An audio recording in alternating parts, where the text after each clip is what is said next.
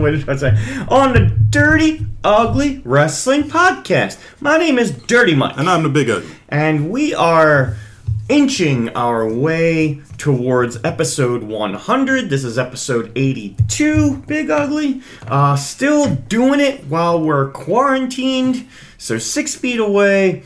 Um, I actually just got my hair cut for the first time. Yeah, man, I was yesterday. noticing that. Yeah, You Yeah, feeling that? Yeah, yeah, I'm feeling. I'm liking it. The little fade there. Little Yeah, fade, I yep. like it. That's what they called it. Uh, you know, fresh to death. That's what they say. Yeah. Uh, kind of Jersey style ish for uh, Jersey store uh, shore style ish. But yeah, I had all this hair growing out for the big theater part, and hopefully Yeah. the theater thing will happen in the future. But I was like, I don't want to get rid of all of it. I mean, Yeah. I said, what, what can we do with this? Yeah. And they said fade it. Fade it out, yeah. So- I'm actually thinking about getting mine cut soon, so probably like in the fall, I think. Because you got be- the, uh, It'll be the end of my locks. You got the locks Yeah. going. What about locks of love? Can you donate it, or is it long enough? Maybe, maybe. I don't know. I've never thought about You it. You might check that out. Yeah, I'll check it out. Because yeah. if you can donate, uh, that's a good thing because lots of charities getting donations these Yeah. days. Uh, lots of people need help, so anything you can do. So grow it. out- Say the fall.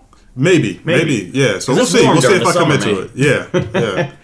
Oh man, well that's cool, man. Uh, you know, and and during this time on the Dirty Ugly Wrestling podcast, we've been talking to a lot of people about a lot of people. Uh, we're gonna talk wrestling, of course, because that's what we do. And we got a couple topics today. Uh, but in the in the mansion, six feet away, uh, is just me and you today, Big Ugly.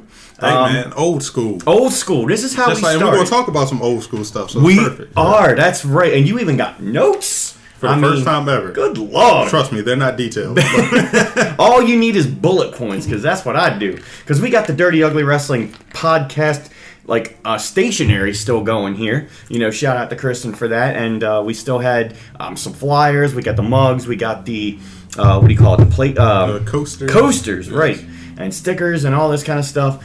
And we're still on iTunes, SoundCloud, Stitcher, TuneIn Radio. You Google us, we're in 10 other places. We got people listening from all over the world, including Japan. We want to thank you specifically uh, and So spread the Japanese word. listener, yeah. Right.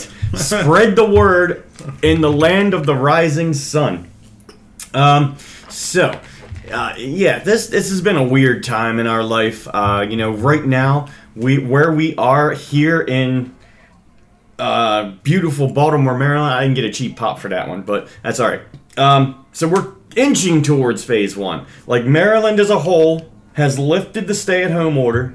Now it's a safer at home order, but each individual county is kind of doing their thing. Big Ugly, I wanted to get your take on this. You and I are both uh, hailing from beautiful Baltimore County, as it were.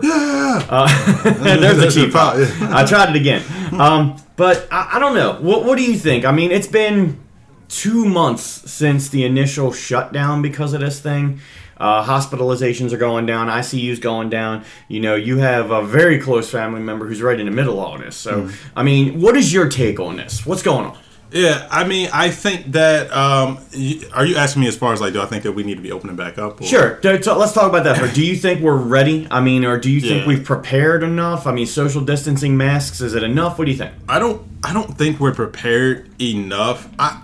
I don't have enough faith in Americans as a nation to be responsible. This is not a dig on our listeners. Yeah. This is just dirty and ugly. This is what we This are. is- like I feel like I like I feel like when we open, it's like opening the floodgates, and people are just going to be like, it's just life back to normal. Like when I think I don't know if we've internalized as a community and as a culture Mm-hmm. that our lives as we know it needs to change Sure. because just because just because a governor decides that oh we're in phase three and you can open up that didn't mean that covid is gone if you see what i'm saying. That just means that they're recognizing okay eventually we got to open this thing up or the, the country's just going to fall right? Right. so but that still means that as a person like you still have to be responsible you still need to wear a mask you should still think about wearing gloves you need to distance yourself from from people Mm-hmm. Right. And, I- if you're sick, don't come out. Like if you are sick at all, don't come don't out. come out. Right. And so it's like I'm not sure that as a culture we've truly internalized this yet, and that we've sh- and I don't. I'm not sure that we've shown that we're ready to handle. it. I mean, when I think about it, they shown in places like Florida where you know the the stay at home order was lifted and like the beaches were open and then you just see big clusters of people Right. all together Right, they're not no distance between them thinking no about what happened in the last two right months. They, they're not thinking about it Yeah. and that just goes to show you that like we are not as a society we are not really ready to handle it. But you look over in China or in Japan Okay. or these Asian countries, and guess what? They're out with masks. You know what I'm saying? Right. They're out with masks. They're they're doing what they need to do. It's like they're already their minds are already prepared to deal with this thing and to be responsible. But I don't think we are there. I feel you. Um, I, I see it from that side. I see it as you know, and, and we were just talking about this offline before we started. You know, Ocean City, Maryland, opened up their beaches and their boardwalk last week. From when you're listening to this, and then on uh, the Thursday, May 14th or whatever it is, they lifted the hotel ban. So all that you you can now get a hotel room, you can now do short term leases, and within hours of that announcement, everything got booked up. So what did everybody do? Everybody rushed down to the Ocean City Right. into Maryland. Now I haven't seen. I've heard it was very busy. I haven't seen pictures yet, but I can guarantee you that people are not walking six feet away on the boardwalk or sitting six feet away on the mm-hmm. beach. Mm-hmm. I can guarantee you that all those people are not wearing masks. And mm-hmm. think about where all those people are coming from. So they're coming from not only Maryland, but they're coming from the DMV area. They're also coming up from the North Jersey, uh, New York, because all those beaches and everything are still shut down for right now. So, are they bringing in and not being socially conscious when they're out doing what they're doing? Like, are we going to see an influx in hospitalizations and ICU? And if we do, do we go back down? Does phase one say, you know what, we're not in phase one, two, or three? This is why we're doing it gradually. Do we back off? See, I think that what's going to happen is when you start getting into the phases, this is why I think that the states have to play it very smart with the faces because once you let people back out, it's going to be hard to get them back in. Right. You see what I'm saying? I feel you. You're going to have a very hard time getting that compliance once more. When it was fresh and it was new, everybody was compliant because they're just like, oh, shoot. Right. In the middle But- of March, it was like a ghost town. Right, outside, correct. Which every- was good. Right. But now everybody has this desire to get back out. Like everybody's tired. You know, we're tired of being in quarantine. And it's understandable. You I know what I'm you. saying? Like it's a lot. But it's like so it's like once we let them go, it, you know, it's like they're gonna be gone. So the states do need to play it very smart with Does does the timing come into play? Like right right now, we're approaching Memorial Day, which is legitimately the beginning of the summer. Um, are, are we approaching now? A lot of people's summers are different because schools got shut down a couple months ago. Uh, you know, schools, colleges, a lot of people's workspaces, all that kind of stuff. So does that come into it? Like, is, is it now a monetary factor? Is it now focusing more on replenishing the economy, especially since it's summertime. Um, and people, and since it is summertime anyway, and that's when the economy sort of flourishes in some places, now everybody's going to be, like you said, kind of itching to get out. So are they all going to flush to these places? Like, I mean, is it more of an economic thing? Is that the standpoint that they're thinking of politically right Yeah, now? absolutely. And I mean, it started from the top, right? Like Yeah. the president, you know, this is like the president's day. It started from the top. You Yeah. know, if you look back in the end of March or April, you know, you see President Trump being very complicit with Dr. You know, the what's his name, Dr. Fauci or whatever. Yep. You know, kind of like side by side on like, hey, stay at home. This isn't safe. But then it's like when that economy started being impacted more, he's like, hey, no, we're good to go, you know? And it's just coming down, you know, it's trickling down to the governors and every everybody's feeling it. And it is becoming about money, essentially. Yeah, Um, I understand that part of it too. Being in, Yeah. and you you've been in that you know world for a long time too. Um, so uh, we understand that side of it, but I don't think there's a right or a wrong way that this is going to be happening. I think it's just how many people are coordinating on this and where the majority lies. It's like Right. this is is this what we going to try? Right. Um, you know, so anyway, I know we've been all thinking about this and talking about this for months now, so we don't want to, you know, give you this whole podcast of us kind of waxing intellectual about this. But, you know, this is kind of where we stand. You know, just with two regular people just hanging out, um, and socially distancing, only two people in, in a safe space. So, I mean, you know, be just be smart about it. Be Yeah. safe about and, it. And like I said, You know what I'm saying? Yeah, and like I said, and just remember that this is a part of life now. Right. I think that's important for us to get through our brain. COVID's not COVID's gonna, like, going anywhere. Right. Correct. Exactly. COVID is not going anywhere. They're go- we're going to get let out the house. COVID is still out there. Right. You still need to wear your mask. You still need to wear gloves. You still need to wash your hands. Like, don't just go crazy Right. because you have freedom. Like, be safe. and distance yourself. You know, Right, th- these are exactly. not. y- This isn't taken away from our freedoms as individuals, freedoms as Americans, Right. freedoms as Yeah. you know people in this on this world. It's not what it's doing. It's Right. trying to protect us so we can protect those freedoms Yeah. and keep living uh, as much of the life as we can. Right. It's going to change. It's It- going to change, yeah. Yeah. And that's why, I mean, look, you know, I was mentioning some of the Asian countries earlier. It's like, you know, if you look back at like, you know, a year or two ago and you, if you look back, you'll see like different people over in like China or Japan, and they're wearing masks. Like, and it's Right. there's no pandemic going on. Like, Right. they, they're just wearing masks out, and it's because they've already experienced disease and, and epidemics coming through their countries, and they're still trying to be responsible to make sure that they're not exposed to it because they recognize that they're in crowded places. You, you see what I'm saying? I feel you. And so what I'm saying is that that's going to be us now. You Right. know what I'm saying? Like, you know, if you really want to be safe and not, you know, expose yourself. Exactly. I hear that. I feel you. Um, so yeah, be safe about it. Be smart about it. Distance yourself whenever possible. Stay, you know, away from somebody else. And and God's sakes, if you're not feeling well for whatever reason, just don't come out. You know, do the self quarantine for 14 days. Do whatever you got to do because it's gonna be better than you being sick in a hospital for a month and a half or two or dead. So don't do it. Just be careful. Um, anyway.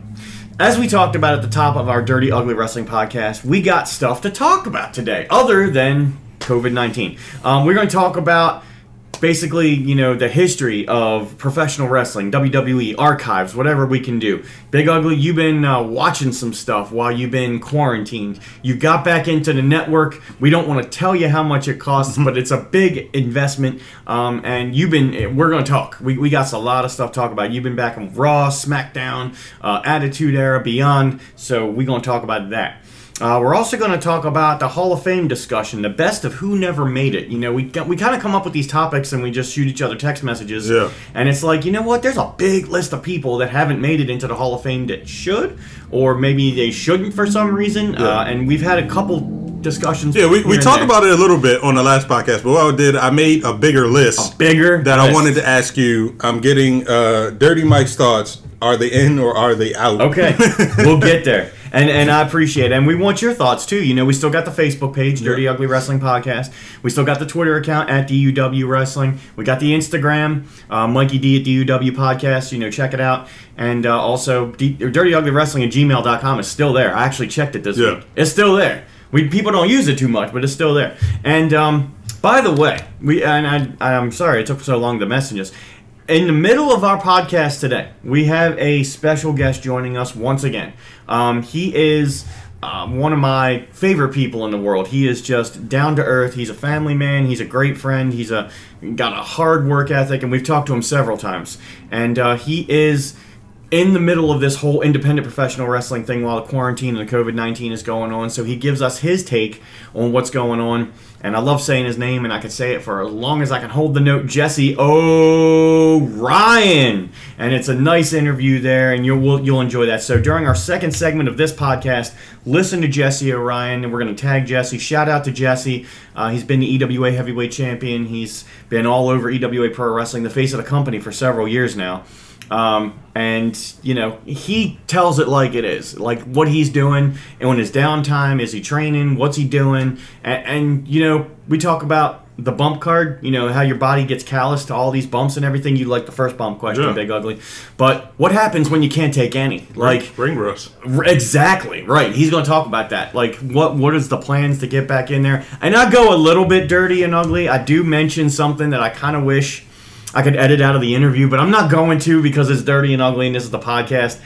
I went a little too far on my armchair booking, thinking about how people are going to use the COVID 19 situation as they come back because people are. It's, it's going to happen. It's going to come up. It's- yeah. because wrestling is a mirror of whatever life is happening out there. I mean, there's a lot of creative characters, but it's a lot of what's going on in the world. You Right. know what I'm saying? So, yeah, uh, I had an interesting idea. I hope nobody ever does it because it's probably a little bit too crass. But you know what? It, it probably will happen in one way or another. But anyway, Jesse Orion, listen to that. So you, Big Ugly, me and you are going to talk, and then we're going to have Jesse on for a little bit, and then uh, you and I are going to wrap this up in segment three, That's the take-home segment.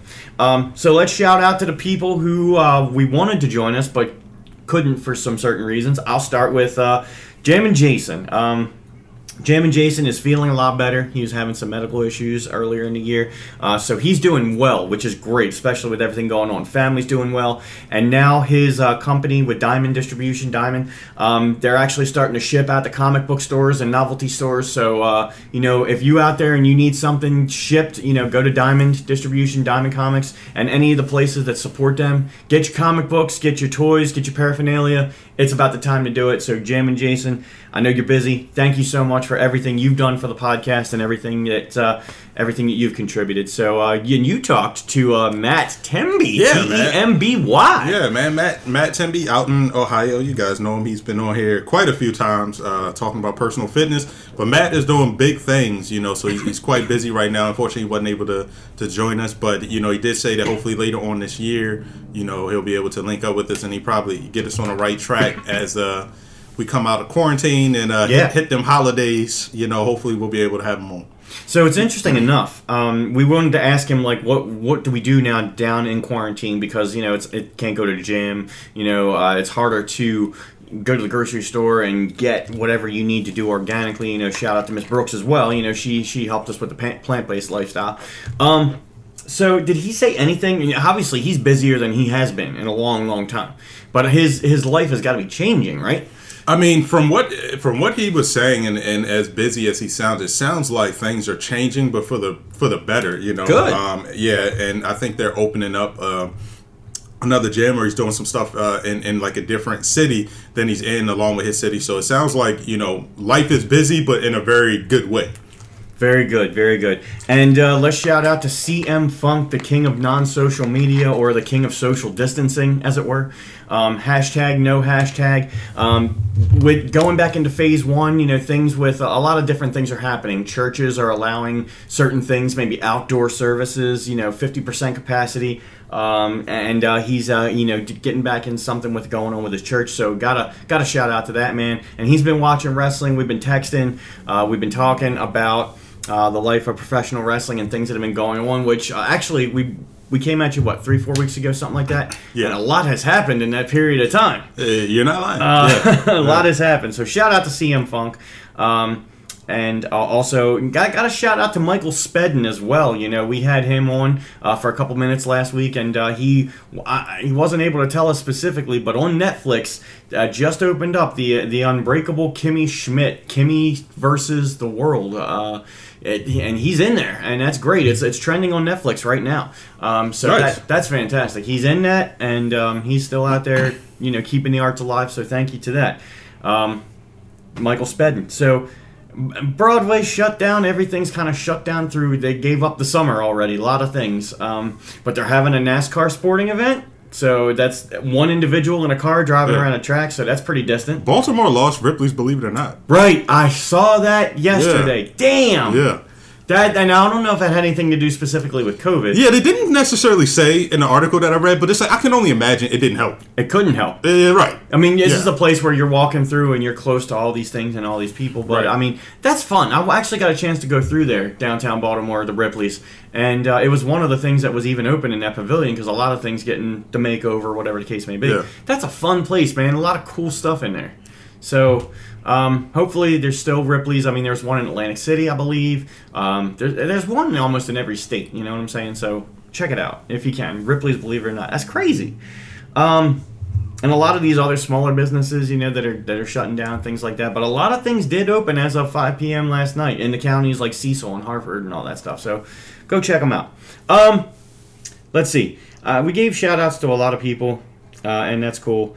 Uh, let- let's let's jump in here. Uh, the one of the most recent things that happened in the world of professional wrestling is Money in the Bank, the most unique Money in the Bank ever. Did you get a chance to see it on the network? Yes. you did. Okay, so start from the backwards. Um, what do you think? How many stars out of five do you give it? Um, I give it a solid three out of five. Okay, And the reason I give it that is because I think I only enjoy the Money in the Bank matches.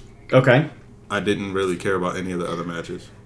It's hard to build when, when you have no town to build to, no no crowd to build to. Yeah. It all be kind of runs together. Um, the stuff in the performance center, Right. anyway.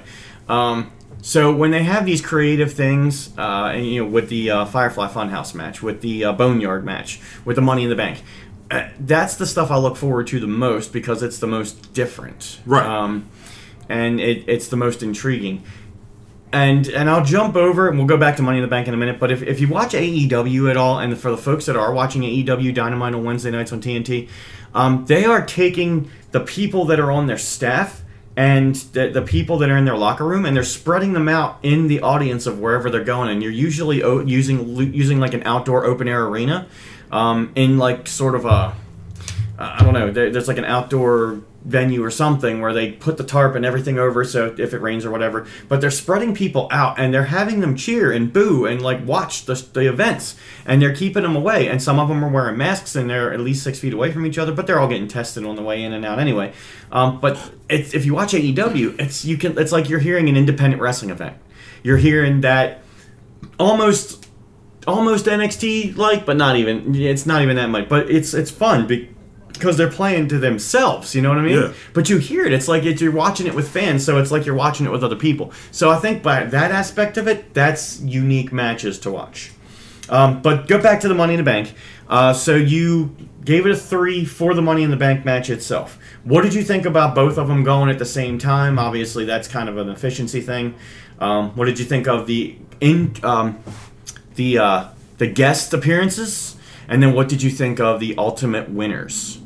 Okay, so um, uh, them going at the same time, I, I think was cool because it kind of gave you like that duel, like you didn't get bored just watching one. You Sure. back and forth. Okay. I thought that was cool.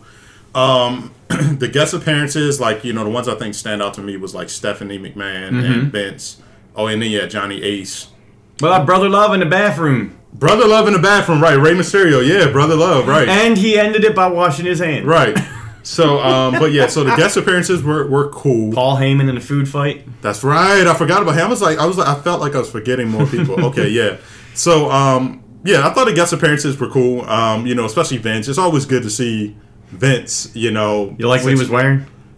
With the jeans and the jacket. jeans. It was like weird, man. It's like that's not Mr. McMahon. Like he should have had on slacks. Yeah, it's like, but that's it's, good shit. it's crazy because as you know, and we're going to talk about it. You know, Yeah. I've been going back through and watching uh, the the old stuff, Mm-hmm. and it's so weird looking at Vince now because he looks so much older. You know, he like looks like an old man. Yeah. You know, compared to you know old uh, younger Vince. Great. Yeah, yeah, and um, but it was a good spot with uh, AJ and, and Brian. Um, as far as the the winners, know, it's funny. I saw a meme that that said uh, that said Baron Corbin just killed two people, but we ain't gonna talk about it, right? like, he literally threw two people off the roof. That- And they didn't. They came back on Monday Night Right. Raw and explained it. Like there was another roof six feet down, and Yeah. then we landed on that. Luckily, like oh, oh my god. so so But they uh, didn't mention that during the pay per view. So literally, it's like he threw two he people off off the roof, and they didn't even talk about it. They just went on with the match. Oh my god! And he threw him off with no compassion. Like, Nope. he's just a murderer. So anyway, so God he's a psychopath. So anyway, the winners, um, Asuka and and Baron Corbin. I think I think you know what you know what I don't like sometimes. I don't know if this is a spot thing. It, it's one of those things like Asuka got to the ladder, right? And it was taking her forever Mm-hmm. to get up there, and it's like. I hate sometimes when that happens because then it just kind of takes you out of the rhythm. It's like, all right, I know you're tired, but if you know you're right there, that adrenaline is going to shoot through you real quick to take them couple of steps. You know what I'm saying? Right. But she was taking her time, and then the whole thing happened with, uh, I guess her and Corbin got into like the the tiff or whatever, and that was the only part I didn't get because it's like. Why would you care? Both of- like both of you guys are getting a separate money in the bank, so Right. why are you even fighting him away like he's trying to take your money in the bank? Like Right. it, it to me that part didn't make sense, but anyway, it happened. I, I didn't understand that. Either. All right, perfect. All right, great, notes, great. yeah. Thank you. All right, yeah. I like one impeding the other by getting the other briefcase. It don't. It doesn't matter. It doesn't matter, Who cares? right. And what beef do they have and, with and you're each both other? and you're both heels. right. That's what I say. What beef? It's not like one's a face and one's a heel, Yeah, and one right. you like you. you know, yeah. Yeah, it's like you have nothing to do with each other. So They uh, could have done that spot a little different. Yeah, All right, I'm so- okay with both of them climbing the ladder, but it just didn't make any Yeah. sense. Anyway. I, Asuka winning to me makes perfect sense. I think that she's probably, besides you know Becky Lynch being the most, she's probably the most over female wrestler, and I think that she's really shined in this empty arena. you Yeah, know, and- And, absolutely. like her her stock has really grown. Good. Um, Otis winning, I, I to me, I don't really feel like Otis has solidified himself as a singles competitor to be that person that carries the money in a bank and has a potential shot at the WWE championship, if you see what I'm saying. It's like, is that really the spot he's in now? Like, you know what I mean? It's like one of those things, like, uh, okay, Otis. You know, it's like I, I get. I mean, this was the guy that was just in the tag team. It's like, yes, he kind of had the singles thing with Dolph over Mandy Rose, but it's like, is he really? I, is is the tag team done? Like, is he? I, I don't know. He keeps talking about him every time on TV, like you know Tucky or Tucker or whatever. Yeah. He's, he's talking about him, so it's not like he's gone. So where's Tucker? Like, is Tucker injured? I, I didn't hear anything about him being injured. I know he was, you know, WrestleMania and then shortly thereafter, but I think it's more of. this is my opinion on the Otis thing. Uh, for the empty arena television stuff, you need something in between decent and funny to be on television in an empty arena because it's it's only on you. You know what I'm saying? If we still had arenas and we still had fans and this COVID 19 didn't happen, Otis wouldn't have won that thing. I think this is purely th- that's what it's for. I agree. Um, I, don't think, and, and after we what we saw on Monday night, which we'll talk to as well, nothing really happens with the Money in the Bank this year as far as legitimacy is concerned. It's a gimmick match to begin with. I've always liked it, but there's always been something behind it. Like there's a, a superstar on the rise to like take a main event spot. Um, I think we need. It's because it's be, yeah, it's become predictable over the years. yeah, it's Yeah. become predictable. and it's not. I mean, it, it's not any fault of WWE. No. you just you can't help it. Right. Yeah. Like I would totally understand like if AJ had just gone going through his thing with the Undertaker, gotten buried alive, he came back to life, and he was in the Money in the Bank match. I would have totally made sense if he would have won the Money in the Bank because he's never won it before. He's somebody that can hold a main event spotlight and who can legitimately cash in and win. Otis cashing in on Braun Strowman and or Drew McIntyre, I ain't buying it. I can't. I can't see it happening. And the other thing is like, how do you how do you even work that? Because Otis is so over as a face, and both Braun and Drew are both faces. Faces, yeah. And it's like we all know the Money in the Bank cash in is usually on a very sneak tip after somebody's been beaten down and you Right. run in and catch it. I mean, that's how you build the suspense of it. Mm-hmm. You know, besides John Cena, and it's like, I mean, if you do the straight up cash in, it's just kind of lame. that just kind of takes away from it too. Yeah. Like anybody can come out on TV and challenge somebody, and somebody can accept the challenge. Right, yeah, like you didn't need a briefcase. They don't need Yeah. a briefcase for that. Right. So, eh, you know, I, I like the match as far as a gimmick. I, I wish they would have done it. I thought they were actually going to do it like back and forth, like they were going to start at. WWE headquarters and like start on the bottom floor and then cut to a match or two in the performance center and then go back to because they recorded that several days earlier. Yeah. So if they would have mixed it up a little bit more, it might have been watching the performance center stuff a little bit more entertaining. I don't know. Instead of just Mm-hmm. Doing Right. everything in the beginning and then just shoving half an hour at the end. Right. Plus, it was the shortest WWE pay per view of all time. It was time. very short. Yes. Um, seven to nine thirty, and Hey, then wasn't bad though. I'll take it. Yeah, I'll take it. Right. It's like I'm we need that money back man. because we we spent eight hours at WrestleMania. Right, yeah. At the last WrestleMania that had fans in it, Yeah. so we need that back. Um, but they did. I, I think.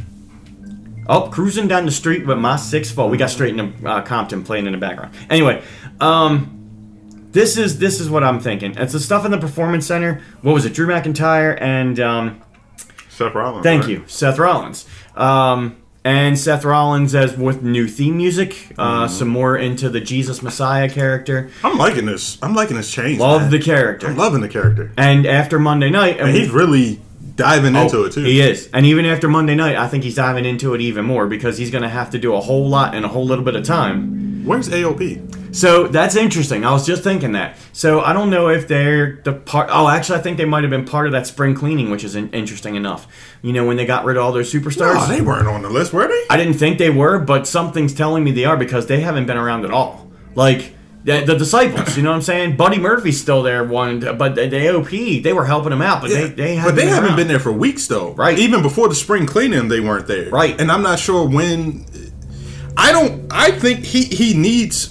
I I mean He needs disciples. He, He needs, needs- them. Yes. Yes, he needs a flock. He needs more than just Buddy Murphy. Amen. No, no offense to Buddy Murphy, but Yeah. it ain't enough. It ain't enough, right, to have one guy. I mean, it's like he needs to stay. It's a stable, He needs a stable. right?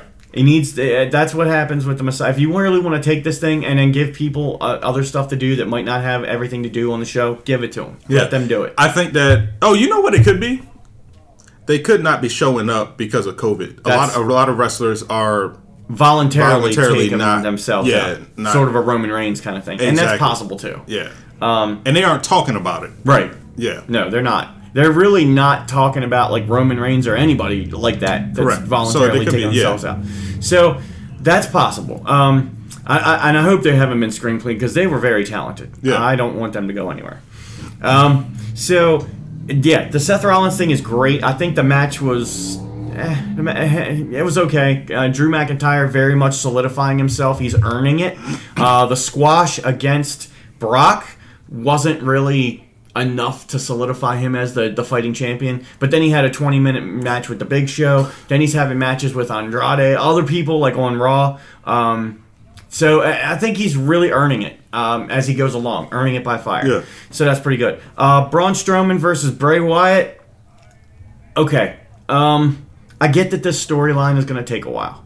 I understand that they're building. They they've got Bray Wyatt. They've got history between the two characters. They've got to get the Fiend in there, which obviously they teased at the end of that thing.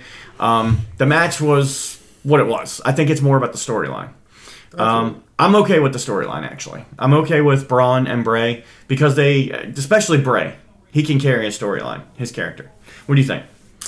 I think the storyline is good. I think it makes complete sense that I think CM Punk was alluding to this last time Mm-hmm. that they're doing a lot of a lot of rivalries with Bray Wyatt that are that have been set up when you know from the past Right. that he had beat John with Cena and Braun Strowman, right, yeah. And so they're like revisiting this. And I, I don't think it's bad. I think it's a good, easy story to tell. Mm-hmm. You know, um, I don't know the one spot with the black mask in there, and then Bray is like buying it, and then it was like so obvious, like he's not really joining you. Like, why are you buying this? Like, Right. you know, and then he like crushes the mask. It's like, okay.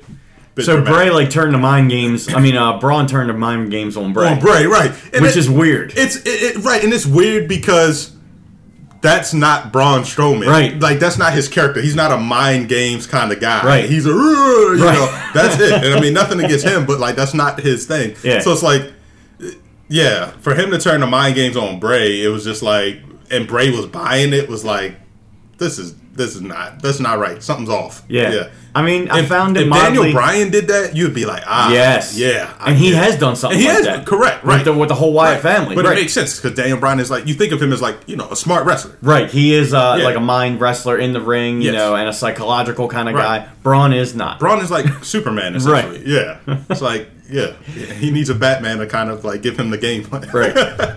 I see this eventually paying off to Bray or the Fiend or whatever. He's getting the title back eventually. That's where this is all leading. This is all going to give more strength to the Bray Wyatt um, Fiend character. Um, I think Bray, uh, Braun Strowman is still relatively transitional at this point. I hate to say that, but that's that's kind of the way the way it should. Uh, that's the way it's playing out to me. Um, because the focus isn't really on Braun. It's about what Bray is doing to Braun. Right. Yeah. Um, and and how Bray is coming out of this and what Bray is thinking. Um, Bray is the he's the bigger, better character amen. right now. Yeah. I, I think that I think that listen, there was a time that Braun Strowman. We've talked about this frequently. There was a time that Braun Strowman was red hot. Yeah. everybody was red hot for Braun Strowman. Right. He was li- he was freaking lifting up trucks, pushing stuff over. Yep. I mean that was that guy was made at that point, and that has passed. And I think that he's not a kind of character like you were talking about that can shine in an era of no audience. Uh, amen. I was just thinking that. Yeah. He's an attraction inside an arena. He can pop the fans, and he's seven foot tall. And if he comes out in a, in a, in a fan of 20,000 people, 80,000 people, that's going to make an impact. If he comes walking out, like you said, and there's nobody there to. No, it, Yeah. ain't, it ain't happening. yeah. So I think those two matches kind of stood out for me. Everything else I can't even without even going to the the. The, the, the click sheet, I can't remember what the hell happened on that show. Uh, I mean, there was some decent stuff, but I really wish they would have incorporated the Money in the Bank at different times. like played it throughout. Yeah. I think I I, ne- I hadn't thought about that until you mentioned it, Mm-hmm. but now that you mentioned it, I do think it would have made for a way more interesting show overall. Yeah. like I I would have been more invested in the overall product. Yeah. You know, instead of just being like, okay, I got through these matches. Like, can I just get to the money in the bank? You know. Plus, the suspension of disbelief would have made us think that the Money in the Bank is happening live. So it legitimately could take a couple hours for 12 people to get through the building and get upstairs. You know what I'm saying? yeah. So, because that kind of fast tracked, because that all happened in the span of a half an hour. It's like, Yeah. eh, I don't know, about that. Um, And you could be like, oh, we're checking back into the money in the bank, you know, and then it's like, yeah, Yes. it's like it's going See? on, yeah, it's going on at the same time that all the other wrestlers is like, we gotta check back in, like, yeah, come on, WWE, listen to this. Armchair booking for Bar- next time. yeah, Baron just in Corbin case. just murdered a second person, See, that would have been a good good source of reality because after he would have done that, I would have loved to have seen security come in and like handcuff him and take him away in the panty wagon because he just killed two people. Right. Who knows? Like, Yeah. oh, or if they could have played it like they both got thrown off the building and then the, the, everybody goes quiet and dark and like everybody stops because Baron Corbin just killed somebody, and then you see like hands come up over the thing, Yeah. like they they're climbing up, and then you see the camera go up and over for the first time, and now the cameraman's getting a glimpse. Oh, they landed on the second roof. Yeah. Oh shit! Thank God. Yeah. Like, I mean, play that up a little Right, bit yeah, more play it up, instead yeah. of he just killed. They just killed two people, yeah, and and don't mention it at all. Oh my You know, speaking God. about the cameos there, you know, Yeah, what yeah. I, I would like to see, and we can move on from. Yeah, go ahead. I was uh, I was gonna say I would have liked to have seen more, and I guess it wouldn't have made sense, which is why they mostly just stuck with executives. Yeah, but people who might have been in the building anyway. Yeah, just more like maybe old timer wrestlers. Yeah, that would have been cool. Pat Like- Patterson, Gerald Brisco. right? Uh, exactly. You know, uh, things like that. Maybe even Yeah. Triple H himself, because he's got an office in the right? building. Why not? You know, Sure. Yeah, I would have liked to have seen. yeah. I would have liked to have seen some. Maybe him in, in his uh, wrestling gear, like ready to go, like, hold, Yeah. like I'm, I'm ready to compete in the match, Yeah. and then R-Truth comes in or something like that. Dog, you ain't in this match. Yeah. like something like Yeah. R-Truth would do. Yeah, so that would have been that would have been cool. Ah. but So yeah, there's there's things. There's things. I mean, and this is armchair booking, but I mean, they're still putting on a show. They're still still putting on content every week, and uh, you know they're doing the best they can with what they got. So Right. they're doing all right. Um, okay, so I tell you what we'll do. Um, let's let's kind of tighten this up on a bow. Let's get to Jesse Orion. We'll talk to him, and then you and I'll come back and we'll talk about archive matches and Hall of Fame discussion and all that. sounds good. But um, let's finish this up with what happened on Monday Night on Raw. So Monday Night Raw starts. You've seen this, I'm sure. Yes. Right? Okay. Monday Night Raw starts with Becky Lynch, who was uh, scheduled to come out and make a big announcement, which we weren't sure exactly what it was yet. But she's coming out with the Money in the Bank briefcase. And we just saw Asuka win it. Like, what's happening here? And then there's like a setup in the ring to where it's like a presentation or something like that. So, and Becky starts shooting, like legitimately, emotionally shooting, which I thought was one of the better things. It's not really a promo. It was more like her talking. Um, and then Asuka comes out and interferes, and basically Becky Lynch says that she went to the higher ups and she said uh, she asked for the Money in the Bank match to be now. I got a little couple issues with this, but anyway, um, said it wasn't just for the the contract. She says I got the combination. I opened up the briefcase, and there is a 12 pound title belt in there. When you feel that rattling around, if you if you if Asuka picked it up and was carrying yeah. that like, shit, This don't feel like it's a paper contract. Say, what I thought? You Yeah. could have made a whole thing out. How do I like that? What I- yeah, Anyway, wouldn't you feel a little heavier? I don't know, but that's just a that's just me. Anyway, so she opens it up. The, the uh, Raw Women's Championship is in there, and Becky says, "You're the champ. You're the champ." And then Asuka does her little uh, celebration that looked like it could have been done in front of twenty thousand people because she went all around the ring. She went up to the announce area, and then she came back. And uh, Becky's like crying, like it's like, and she's saying she's going away for a little while. She's not really saying it yet. She's hinting at it, and then she says, "You know, Asuka, you go be a warrior. I'm gonna go be a mother." And then there it is. Um, Becky Lynch is pregnant. I think I sent you. Uh, th- there's been me- memes or whatever about this all week long. It's like you know Rollins pulls out of the WWE, uh, and uh, Roman pulls out of WrestleMania. Seth Rollins doesn't pull out. Uh, right, yeah. God damn it. And it's another uh, wrestler that Seth Rollins put on the shelf. Damn it. Being unsafe. Being unsafe. Um, okay. There's a lot to talk. First of all, congratulations. You know, Rebecca Quinn, Becky Lynch. That's awesome. I mean, she's, you know, mi- you know, almost mid 30s and she's going to be a mom. That's good. She's always wanted to be a mom. Good for her. That's what she gets to do. But she is one of the biggest names in the company. Um, and now she's taking herself out of the equation when the company is bleeding money. Um, so they're gonna spin it as long as they can, get some merchandise out of it. You know, instead of the man, she's the mom. You know, whatever. But ah, all right. So I'm, I'm actually okay with this. Like you said, Asuka is in the position. She's taking the spotlight. She's doing really well with it. I think her as the Raw Women's Champion is good. I think you'd agree with that. Or do you agree with how it was I, done? I think it was. I think because she didn't earn it. I mean, she, she didn't earn it, right? I think that. I think that Asuka's going to be a transitional champion. For Oh! for Shayna Baszler. oh wow, that's going against your girl, man. I know I like Asuka, but you know, and Asuka is very popular right now. Yeah. But like you just said, the company is bleeding money. Yeah. And you you're gonna have to have a champion that can in some way connect with a wide range of audiences, and Asuka can't do that Because she can't speak because she good English. Yeah. Correct. It's it's it can be good. It can be entertaining. But I think eventually they're going to try and put Shayna Baszler in that spot as the woman to beat. Gotcha.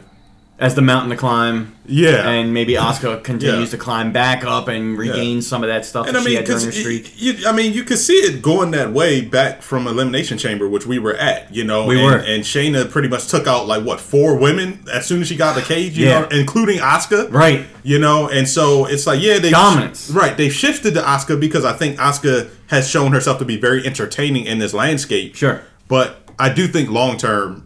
It's going to shift to Shayna. Okay. It might not happen soon. Right. Because I think they still want to milk Asuka for her entertainment portion. They're doing some stuff with Shayna that's kind of edgy But now. what, yeah, but what do you do with Asuka? I mean, because she's still she's a heel, like you know, because she was she was a heel. right. Her and Kairi Sane were both heels, but then after she accepted the title, she congratulated Becky. She hugged her. You know what I mean? And she's like Becky, Becky, and uh, yeah, yeah. What do you do? Do you like turn her face now because Becky was a face? Because she actually just gave her championship to the heel. You know, basically is what she Right, did. yeah. Like. Do they? Do, is this like legitimate transition, and what happens? Does I guess Shayna it- come back and does do something dominant again against Oscar? Asuka, maybe. I mean that that could be it. That could set up the next feud. Asuka and Shayna. And I like that Asuka's feud. The, Asuka's the the face. That's a nice stiff feud. Sure. I like that. Yeah. And Asuka being a face is okay. Um, her being a heel, I get they were trying something different, and she can do it. But I think she's more I- entertaining. yeah, I enjoyed her as a heel. Yeah, um, but that's the thing. It's like anti-hero thing. Yeah. It was it was very entertaining, but she was bad. But I, yeah, I, I, like the green mist and all that. yeah, absolutely Get great Muta kind of stuff. Like and and incorporate it and and be like that bad girl, but she's a face. Right. Um, so what do you what do you think? Um, because and what we saw a little bit later on is everybody congratulating Becky backstage, all that good stuff. And when uh, I'm trying to remember exactly who it was that came up and tried to congratulate Seth. Like actually, Seth was in a zombie state. Like he took this Jesus character and went like completely zombie with it. Yeah. And somebody tried to congratulate him, and he was like, he didn't say anything. He didn't react at all. Yeah. And then when he came out with his tag team match, which I thought this was very inventive, he just stood. He just walked down to the ring, looked like he hadn't shaved or showered. He just stood on the apron, and then when he got, you know, nudged off the apron or something like that, he just snapped. And then he came even at the segment after that. He came back and tried to. It was Rey Mysterio, I think. It was Rey. It was Rey to try to congratulate him. Yeah. And then he snapped on Rey and like put his eye into the side of the uh, the stairs and yeah, everything. yeah. And then he came back and tried to apologize. Said that wasn't my fault. That wasn't me. Like what happened? Did he get come over with a trance or? You know, what do you think? What do you think about I think that the story they're rolling with is that he lost that money in the bank. Okay. He was supposed to be this messiah, the savior, okay. and he completely lost. Shook the hand of the man that pretty much proved that he couldn't get the job done. Right. And so I think that you're supposed to take that it like put him into like this state of I don't know maybe doubting that he's the messiah or something like that. Okay. And now he's just like unstable. Okay.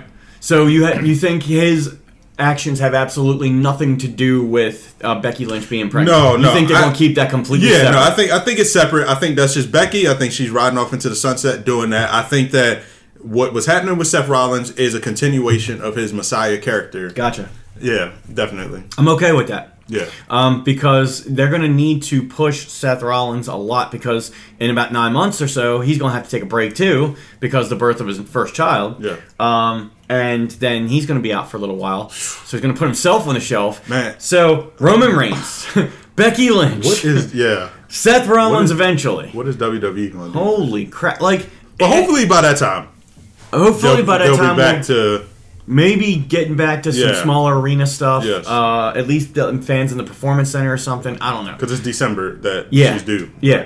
Um, this is and it's, this is the time when the WWE. I mean, do they have a lifeline here? I mean, do they keep doing what they're doing? Are they going to run out of money? I mean, are they going to run out of? I don't know, man. I mean, I think that listen, they they got they're going to have money from the network. Yeah. Um, you know, but obviously a network can't keep them afloat forever. Yeah. But, um, yeah, man. Isn't it, isn't it weird like to think about like what like XFL just went bankrupt and WWE has no live shows. And in summertime is a time when they go to all these towns like Ocean City and Wildwood and, and they have all these live events the one time a year live events. And they do the overseas tours and I'm like oh man.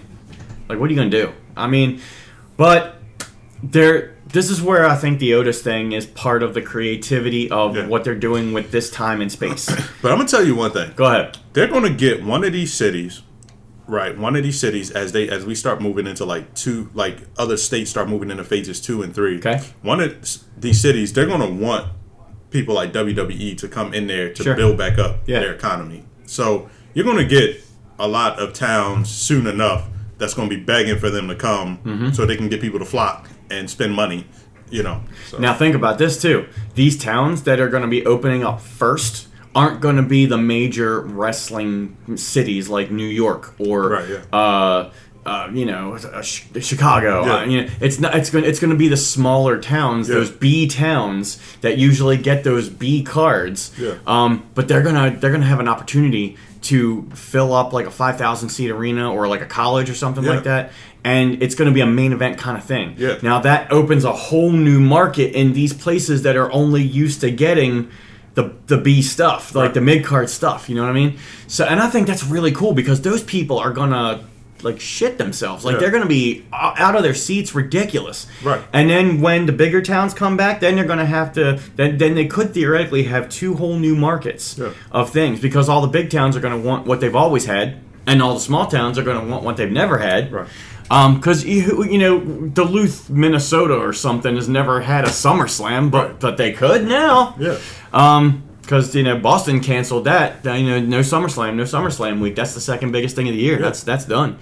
Um, so th- there's a lot of th- interesting things happening in the world here. Um, so to put a button on this, and like we said, we're gonna we're gonna go to Jesse Orion. We're gonna talk a little bit, and then we're gonna come back and button it up. But what do you think um, as far as the next steps here for WWE after Money in the Bank, heading towards Backlash and everything? What do you, what do you think is like the major takeaway here, Big Ugly? Um, I think that the major takeaway is going to be they have to continue to get um, continue to do those. Uh, I don't even know what you call these kind of matches. Oh, the uh, the cin- cinematic. Uh, yeah, Okay. I yeah, like those cinematic matches. Boneyard and Firefly Boneyard, Funhouse. Okay. Obviously, you can't fill up an entire card with these kind of matches, but I think that having at least one or two of these on each show is going to keep these keep it more entertaining Mm-hmm. than just watching a complete pay per view of matches in an empty arena. Gotcha. You know, um, ratings are ratings are dropping for like Raw and SmackDown, and Mm-hmm. Yeah. it's and it's obviously because number one, you don't have your biggest stars on there as much anymore. Um, but then number two, it's it's less entertaining to watch it without fans. I mean, you just can't get around it. Um, Yeah. it just is what it is. And being a fan of pro wrestling to usually watch pro wrestling, um, you, you don't get those same feels like you would. And we're going this is going to take us into our third segment about all those archived matches, the things that made us pop, Right. Um, as fans, and the stuff that Yeah. still keeps us, you know, cheering and being there. So. Um, I think you're right. Um, I think they have a lot of work ahead of them. Hopefully, they continue to, to be as creative as possible. We do thank all of them for sort of being on the front lines and the ones that are actually out there. They're they're risking their lives every night theoretically. Right. Um, so we, we appreciate Yeah, it. and I would do. I would start to try and incorporate more matches, like even on like your Raw and your SmackDown, like more matches that don't necessarily take place in the ring, like you know, Sure. starting brawls in the back Yeah. and stuff like that. You know, just just getting more creative with the entertainment part of it Mm-hmm. because you know. You, because you, it is a difference just watching it like with no one out there. Yeah. yeah. And, and that's why I say if if you want an alternative, you know, check out AEW as well because it's they're they're they're placing their backstage and their fans out in the arena, so it's spreading them out, and Yeah. it's pretty entertaining. So check it out. Um, Matt Matt Hardy is uh, changing his character in between every single match, which is great. He's coming out as broken Matt Hardy, and then he's being like re- version 2.0 Matt Hardy, and then he's putting the, trench coat back on, and then he's Damascus again. Uh, it's so it's really entertaining. He's really taking it to another level. Um, and Chris Jericho's obviously doing his thing, and Cody. Um, and now with all these people that have just left WWE, it's very possible that other people could show up in AEW sometime soon. So Maybe. maybe. I mean, AEW, they're going to be they're going through the same situation. Right. You know, it's like they're And they're I'm owned by a professional sports team as well, I believe. Yeah, And- so I'm not sure if people are going, they're going to be ready to take on some of them bigger contracts. You know, but I'm sure that these people would like to go to AEW. I would hope so. Yeah. And it's and it all seems to be starting in Florida, so Yeah. let's let's pray for Florida. Um, all right, we gonna take a small break, uh, play a little music here. We're gonna come back with Jesse Orion, my exclusive conversation with the quarantine man, and then uh, you and I are gonna come back, Big Ugly. I'm a And rocket man. I'm sorry. I'm just- that's pretty good. I like that. Elton John on you. Um, and we're going to talk about those archive matches, back talking about the network that you've been watching, Hall of Fame discussion, things like that. Um, and we will return shortly with more of the Dirty Ugly Wrestling podcast. Yep. And I need some more water. Let's do it.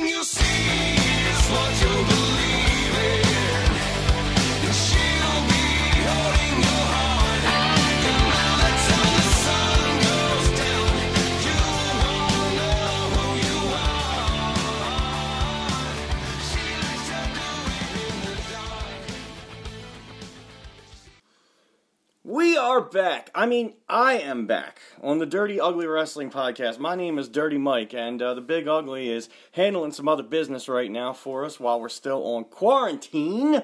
But uh, we're still bringing it to you iTunes, SoundCloud, Stitcher, TuneIn Radio. We have a great surprise for you today. Um, this is one of our longtime guests, longtime friends. Uh, this, this guy is fantastic. I love saying his name over and over and over again, longer every time. Um, he is joining us, and he's going to tell us about the world of independent professional wrestling under quarantine, and he's also going to tell us a little bit about what's going on with him, Jesse. Oh, I could keep this going for days. Ryan, Jesse, how you doing, buddy? Hey, Mikey, I am. Uh, I'm doing all right. You know, just trying to get by here, stay sane, keep uh, you know, keep the waistline from growing too much. While uh, I, I wait to be able to get you know permission to go back and do some physical activity here. Physical activity, uh, including professional wrestling, right? Oh yeah, I mean that's. Uh, I guess maybe not, unfortunately for me, that's my primary source of physical activity. uh, been a little rough. So yeah, this is why I want to connect with you. I mean, uh, I'm glad you're doing okay. It sounds like you're all right, and uh, we'll get into the professional wrestling thing in a second. But uh, how's the family? How's the kids? How's everybody? Everybody doing okay? Yeah, we're, we're doing pretty good. Um, I think we're starting to get just a, a little bit stir crazy around here. Uh, my, uh, my I, I at least get out of the house uh, most days uh, to to get some some work done. Yeah. Um, at my in my my real line of work. Here. uh, but otherwise, we're doing okay. Uh, we're getting by. We're we're we're just uh, kind of waiting for this to, to end. Although, Little stir crazy, little bit of uh, yeah, cabin fever, as it were. Um, yeah, you know, you can go outside, walk around. That's a great thing to do, but uh, there's not a lot of places to go unless you want to, you know, go into a grocery store or um, one of the big box stores or something like that. Which I can find is is a little bit of exercise in itself. You know, trying to stay six feet away and dodging people with massive carts of stuff that they necessarily don't need. Um, but that's okay. Glad they're all open. So Jesse, um, you know, you you came to us a, a while ago. You you wanted to you know live out your dream as a professional wrestler, and you've been getting to do that um, for a, a while now, several years, and you've gone all the way from you know wearing the orange shirt on the ring crew to uh, having your first matches in the uh, warehouse there, the EWA warehouse wars, the uh, uh, you know, you, you lived there. I think Jesse Orion lived there at one point in time. Um, that. you, I mean, you still probably have some. Uh, Yeah. um, you know, uh, Pain Factory, EWA. So, and, and you still, and you took a long, you know, journey all the way through and became the uh, EWA uh, heavyweight champion of the world. Um, I was proud to, to be there to experience that, and, and you've gone, you've been the cruiserweight champion, you've been in everything kind of stuff, and now the independent professional wrestling business is on hold. I mean, I think it's essential, like WWE and AEW. That's essential. Um, but uh, so tell me about that. How do you go from you know living out your dream to having your dream kind of put on hold with this craziness that's happened to the whole world? Kind of tell me your mindset about that. Um, I, I don't know. It's just uh, uh, for me, I am just kind of itching to, to get back and, and do it. I, I, it's kind of indescribable, uh, and it's I guess funny to me uh, because, like you're saying, it's, uh, a few years ago, this wasn't really a part of my life. It was Mhm. just- there, there was just some you know empty empty space that I wasn't wasn't fulfilling, and now I'm kind of forced back in that position. Yeah. Um, uh, so yeah, I kind of hate it, but uh, but we gotta do what we gotta do to keep everybody safe. Um, I, I, don't want to put any any fans at risk. I don't want to put my family at risk. I don't want to put any other uh, workers at risk. So uh, you know, unfortunately, if this is how it's going to be for now, this is how it's going to be. Um, I, I just am. I think there's going to be a lot of people fired up and ready to go as soon as some of these uh, these quarantine uh, orders are, are lifted. I look forward to that. I still may kind of try to get a, a bit of a slow roll back into it, just so that you know, uh, and let some other people dip their toes in the water and see how how how it's going to be uh, before I jump into anything. But Mhm. you know, uh, I, I I'm really looking forward to it. I just I, I want to make sure that uh, everybody's healthy and safe when we're getting back into it.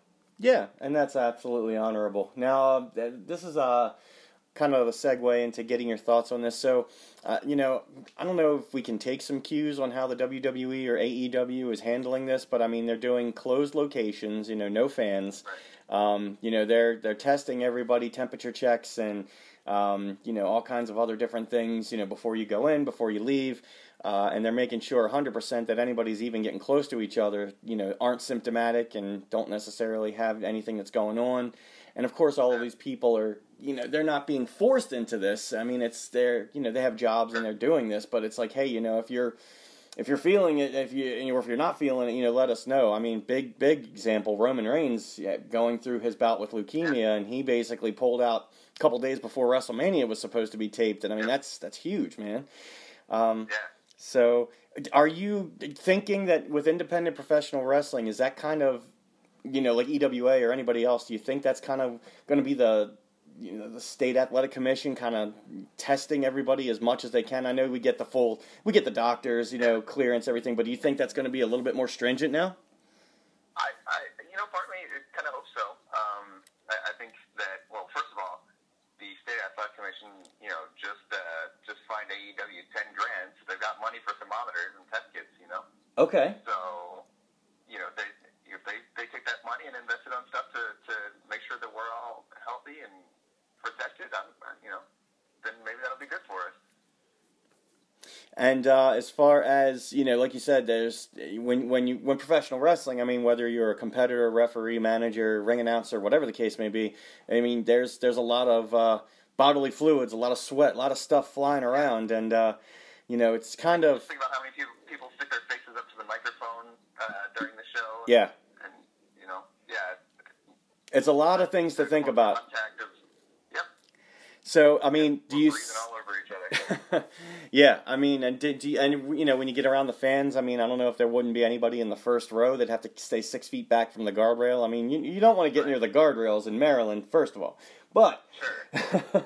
I mean that's that's a lot of things to think about. But it's things that I think everybody's going to be a little bit more conscious on at this point in time. I, I agree. Yep. You know, Which um, honestly,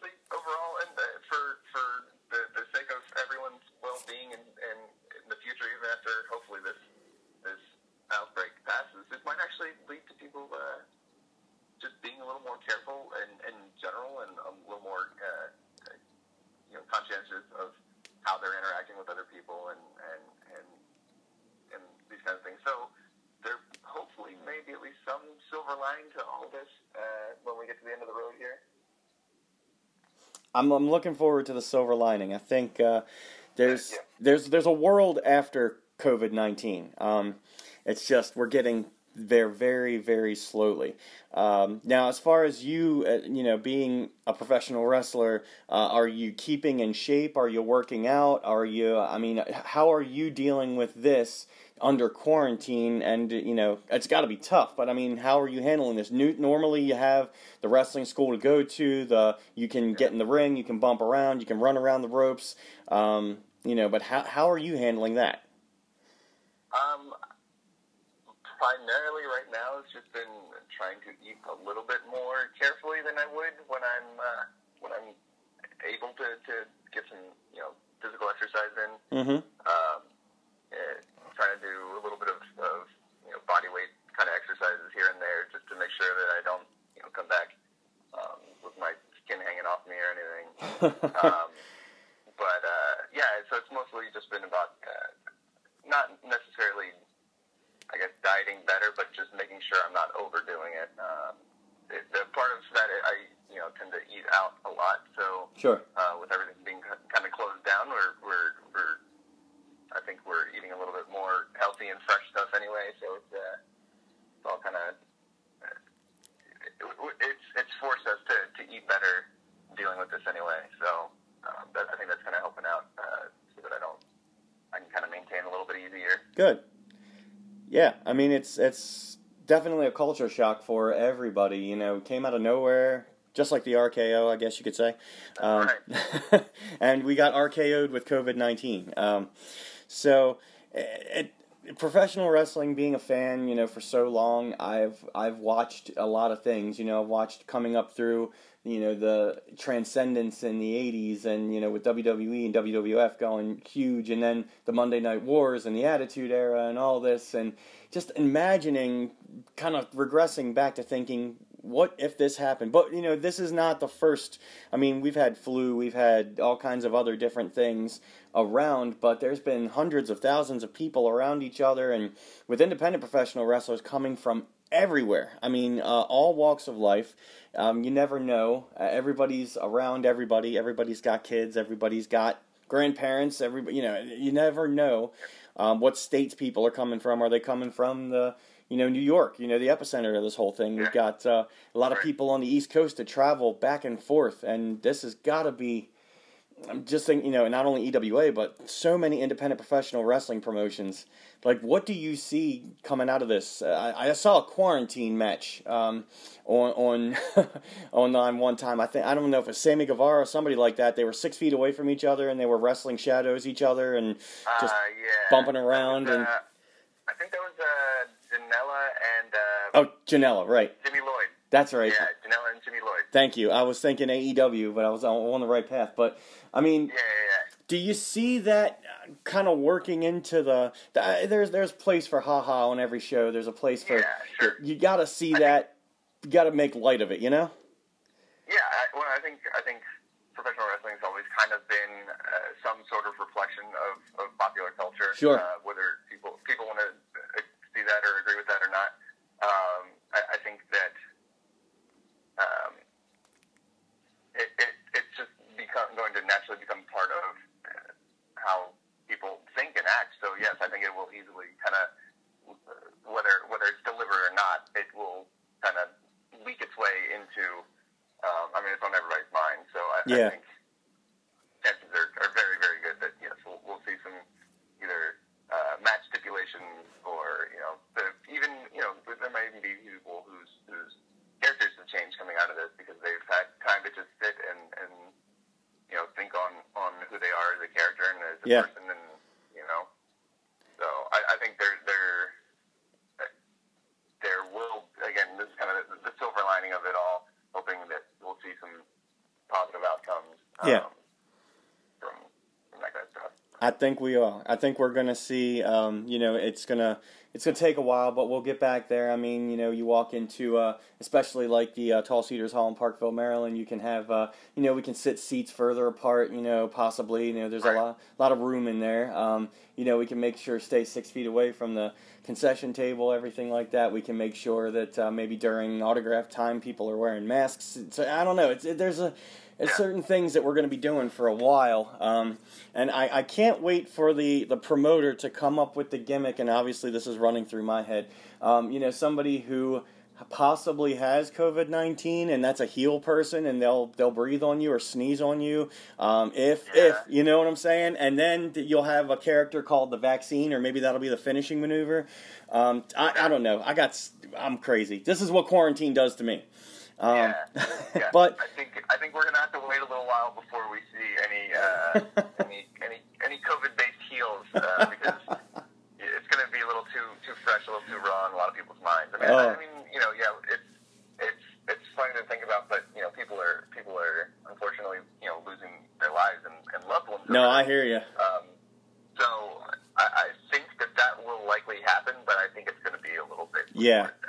I'm just uh, trying, like, in trying to find the silver lining. Like, there's there's a million things out there that can hurt you in the world, but if you don't go out and live your best life, you know, um, if you're not at least allowed to, at least live your best life. But being conscious, you know, wearing masks, washing your hands, uh, you know, staying away from people, and, and if you're sick, you know, for God's sakes, if you're sick, don't go out. I mean, that's just that's just common sense. Um, but you know, we will get back into uh, you know world, especially the world that we love, professional wrestling. It's it's going to happen. We're going to be you know more conscious of each other, and but there's a, a brotherhood and a sisterhood that is definitely missed. Uh, a locker room vibe, a locker room feel. Um, you know, feel to be in the audience, and then that's another thing. I mean, they they flat out canceled WrestleMania this year. I mean, eighty thousand Yeah. people strong, gone. Um, It looks like uh, SummerSlam's next. I, I, I just saw that after before we started recording. Yeah, they were supposed to be in Boston, I believe. Um, Yeah. No large gatherings of any kind like that, so that's next. But I mean, look towards 2021, um, and that's supposed to be in the new SoFi Stadium, which a lot of that's been delayed as now. But and that's supposed to be up to 90, 100,000 people, whatever it is. Um, can we get back there in a year, or can we get back there at all? I mean, do you see a road back to any semblance of something that we used to know, especially in the world of professional wrestling, Jesse? Um, I, you know, I, I, as, as optimistic as I've tried, been trying to be about the whole situation, I think that uh, until we either get some sort of vaccine that actually works for this, um, or um, or until people actually stay inside enough that we see significant drops in cases, I think that, that we're going to be we're going to be living our lives this way for for a little while. Yeah. So, um, you know, some of these previous uh, similar outbreaks, um, they've when the quarantines have ended too soon, they've resurged and been way worse than they were the first time around. So, Yeah. I, I you know. I, I want to be optimistic about it, but I think we're really going to have to be careful and, and, and cautious of, of how we uh, venture out into the world, even when uh, you know some of the some of the official rules come, come down and, and, and, and allow it. Yeah. That's to be it's to be interesting. I think most people are taking this seriously enough to where um, we're, we're to be more educated, um, more careful, and you know, be out you know, able to just as we were able to adapt, and a lot of us are adapting now. You know, we'll be able to adapt as things you know get better and get closer. And but obviously, the main thing is do the best you can to protect yourself and others, and uh, that that's a great thing. So.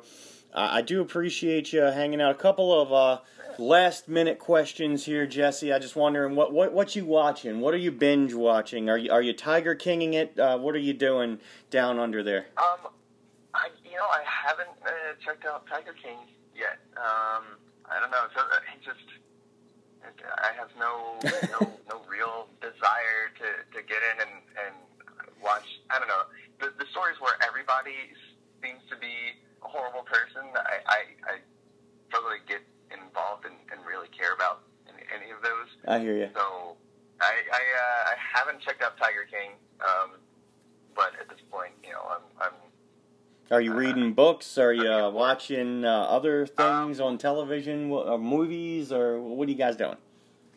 Um, a lot of just uh, a lot more time spent playing video games. At Hey. This point. Um, so yeah, um, again, been uh, playing a decent amount of uh, Modern Warfare. All right. Uh, got uh, found enough time to start getting back into Fallout 76. Um, so those have kind of been the main ones uh, recently. There you go. And uh, that that's and that's something that we can do, you know, online with people, and that's uh, you know safe enough, and uh, people can be quarantined in their own you know quarters doing that, and that's great. Um, uh, GameStop was I don't know if they declared them essential or not. I know they closed a lot of GameStop stores, but uh, Yeah, a a bunch of them I think were getting were getting into legal trouble because they were declaring themselves essential when, Oh. when you know, the state hadn't hadn't declared them that. So the, there was uh, I'm pretty sure several games got where they actually sent the police to, to shut them down. Oh, okay. So they tried to. I mean, I, and I get it. You've been playing video games, and that makes sense. That's something you can do while you're home. And a lot of the GameStop stores have now turned into, um, you know, toys and Funko Pop and you know all kinds of other stuff. So there's a lot of things that you can do online, or you can access a game through, uh, you know, online ordering, just like you can order food. You know, you can have a video game, you know, delivered to your door for your PS4 or your Xbox One or your Nintendo Switch or something like that. But that's that's good. Um, keeping the mind going, keeping keeping the creativity going. That's great. And uh, you're still watching pro wrestling, I hope. Yep, yep. Been uh, been keeping up with the, the live shows uh, while they're running. Um, Do you like how AEW is handling just putting their sort of their locker room spread out around the crowd and having them be the fans and reacting to some of the moves? Do you like what they're doing with that? Yeah, I mean, so far it's been it's been engaging. I think you know it's, it's allowing some of the guys uh, really to to shine um, when they don't have anything else. I mean, you know, seeing uh, uh, Shawn Spears and, and MJF interact with people um, has been has been great. And gambling. them.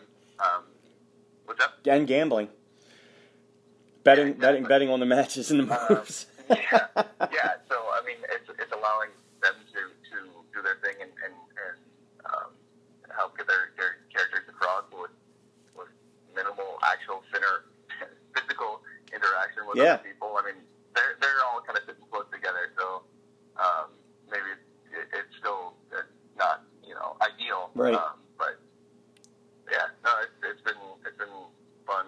Um, and and uh, you know they're, they're allowing these guys to kind of shine on their own merits and, and, and their own you know their own takes and and and uh, you know they're they're I guess it, it, they're they're doing it live. Yeah. You know they're they're not they're not sitting there with their memorized lines and, and just reading off what they've been told to. So it's cool to see them kind of flourish in that uh, in that situation. And they're getting a chance to shine a little differently now than they might have been uh, if you know World was just going on as it was. I think they'd still be doing okay, but I think they're really getting the creative juices going now. In WWE, the biggest difference is no fans. I mean, that's very much different to watch, but you can still tell there's there's scripts going on. There's a little bit of handcuffs. Uh, you know, they're still putting on a television show. There's some editing going on, and um, Right. you can you can definitely tell. But I mean, there's a, there's a place for everything, and if you're watching two completely different products and two completely different shows, then that's a good thing.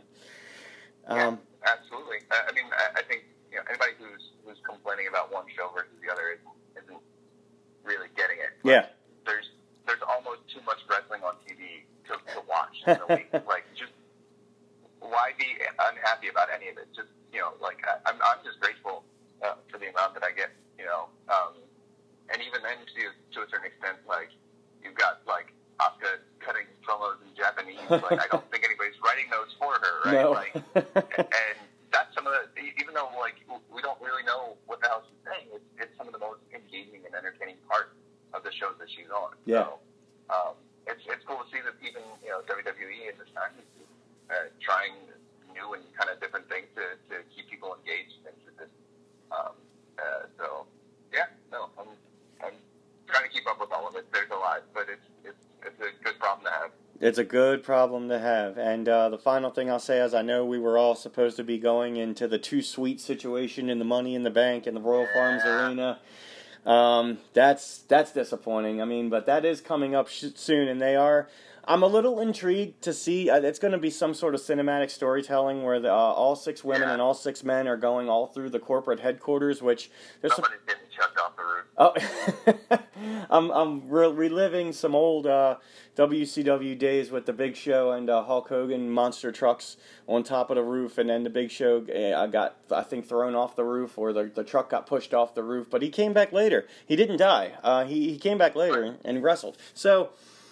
Um, somebody could go off the roof. Yeah, uh, you, you never know. But I, I know they're building a new headquarters down there in Connecticut, so I guess they they don't care what happens to the building necessarily. Um, that's going to be interesting to watch, and I don't think we would have gotten that if we we were in the two suite situation. But I know um, one one of these days when we get back to that. Um, I, I do have the information of the uh, the suites at the Royal Farms Arena, and I will. You're you're first on my list, Jesse. Uh, All right. and so we're, we're going to do it, and it's going to be fun. But in the meantime, you and take care of yourself. You take care of the family. Thank you very much for spending some time with us on the dirty, Yeah, man.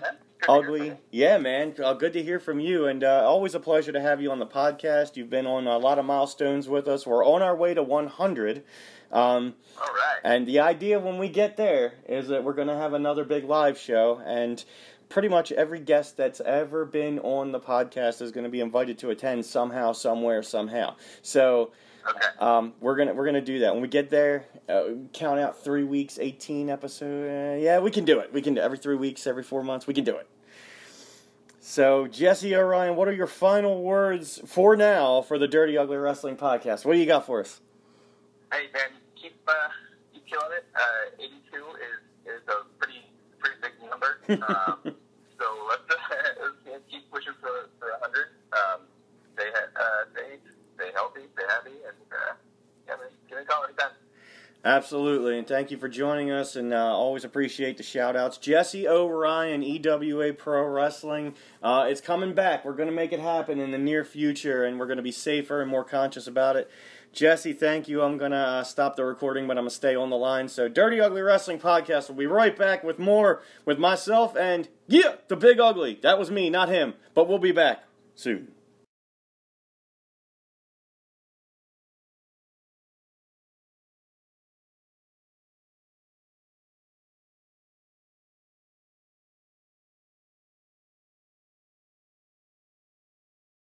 And we're back Yep. Yes on the Dirty Ugly Wrestling Podcast. Once again, my name is Dirty Mike, I'm the big ugly. and we are here in the mansion, uh, six feet away from each other, socially distant. Uh, both of us are clean and healthy, which is great. Uh, we had a great conversation with Jesse Orion. Um, he is doing what he can to to stay fit and healthy, uh, living the life, playing a lot of video games, which is good. Um, and uh, I had a couple of ideas for booking there for using uh, real life situations, which may or may not happen. but I want to say that those views are strictly of Dirty Mike, uh, not me personally. I, that's a character that came out. That that's me armchair booking in, in independent wrestling. So, uh, you know, I, I no, don't worry about it. It's all right. Anyway, so Jesse Orion, uh, glad to have him as a longtime listener and supporter, and also uh, provider of the podcast. So that's pretty cool. Uh, and you know, we got a shout out to all of our independent professional wrestlers out there: EWA, MCW, SWO, and all of them that are not doing very much of anything right now. Um, so uh, you know, a lot of those folks uh, are even have some time, in, you know, in their personal lives and their professional lives. It's rough, man. It's rough, but um, hopefully to get back to it soon. Especially the smaller venues when you can space a couple people out. Um, you know, and testing going in, testing going out. Hopefully people can back get back to it. All right. So, Big Ugly, you brought up something last week, uh, or last time, we should say, Yeah. um, and um, we uh, we're we're, we're going to talk a little archives here, not just the archives that you can get on iTunes, SoundCloud, Stitcher, and TuneIn Radio of the Dirty Ugly Wrestling Podcast, which is this is episode 82, so all of our episodes are archived. But you talked about going into the past because you've been watching the network.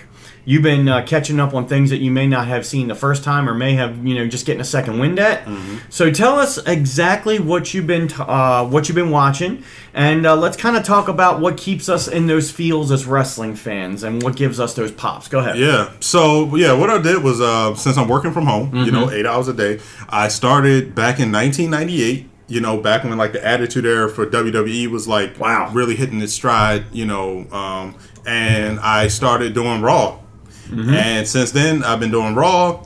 You know, watching that, and now I'm in the year 2000. Now I'm doing SmackDown and Raw. There you know, back to back. Yeah. Um, and it's been it's been a blast. It's been fun, man. I've, I've been sitting there finding myself like laughing, you know, at stuff that like you know I I was like, man, I haven't laughed like so hard at stuff from like wrestling in a long time. You know what I'm saying? It's like Yeah. stuff that Austin would say, a Rock or like Mick Foley. You know what I mean? It's just like the stuff was just great back then. You know, I think I text you Yeah.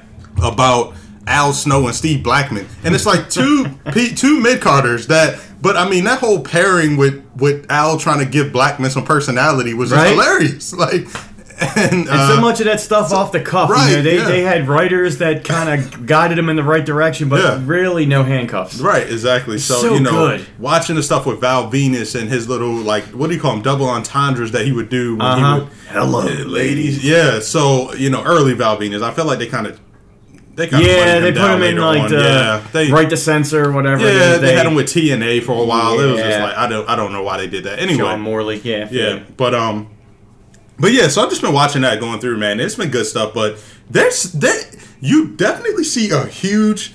It, back then, I couldn't tell. Going back and watching it, you see such a huge difference, and I think everybody recognizes it Mm-hmm. between uh, the wrestling then and wrestling now Sure. and that um man back then it was not about in-ring matches at all Right. Very Like, little of it. very little Yeah. it was all about like nowadays when i read bleacher report it's all about like oh who put on this clinic who did it back then it was like are we entertaining mm-hmm. you know one of the things that i think i told you was that i have it written down is that man just lots of gaga as bruce prichard would say like literally if, if you had eight matches on a card right mm-hmm. six of those matches probably didn't finish Right. Like something happened where somebody interfered. Somebody just randomly decided they were just going to get a chair and disqualify themselves. Like no one gave up. It was like But the that Wild was good West. stuff, man. It was good stuff. Exactly. I still loved it. I still loved it, and I think that it makes me think about. And we're going to get back to you know this, That's but cool. I was thinking about this right. I was going to talk to you about. Vince Russo a long time ago, and I think I might mention this a couple years ago, that you know Vince Russo talked about how WWE like needs to get back to more of the entertainment value and less Right. of just always focusing on in ring stuff. Right. And I started thinking to myself, I'm like, listen, here's the truth of the matter because I've, I've seen wrestlers these days talk about how they feel like wrestling is better now than like in any other era. Like this era of wrestling is better. Okay. And I understand why they would say that. And you're going to have pride in your own era, like you know Right. Dean Ambrose. Said, I get that. But let's say this it is undeniable that every era of wrestling that transcended small like the niche group of people that are wrestling fans that went into superstardom like the attitude era Mm-hmm. Sure. or like the late 80s with hogan Okay. all of both of those eras which were like highlights that we think about as far as wrestling go the height of wrestling Mm-hmm. right the in-ring work didn't matter Right. when you Not look- as much, not as much, all. Yeah. right? I- anybody will tell you. You look back at the Hogan days, like Hogan wasn't a great wrestler. Him, No. and, him and he wasn't putting on clinics. Him No. and Ultimate Warrior and all these guys. I mean, they weren't putting on clinic, but people freaking loved it because the characters and the entertainment value was through the roof. Mm-hmm. And it's the same thing with the Attitude Era. You know, when you look at Austin, you know, and Rock, and you know, um, you know, some of the, some of the other guys during that era.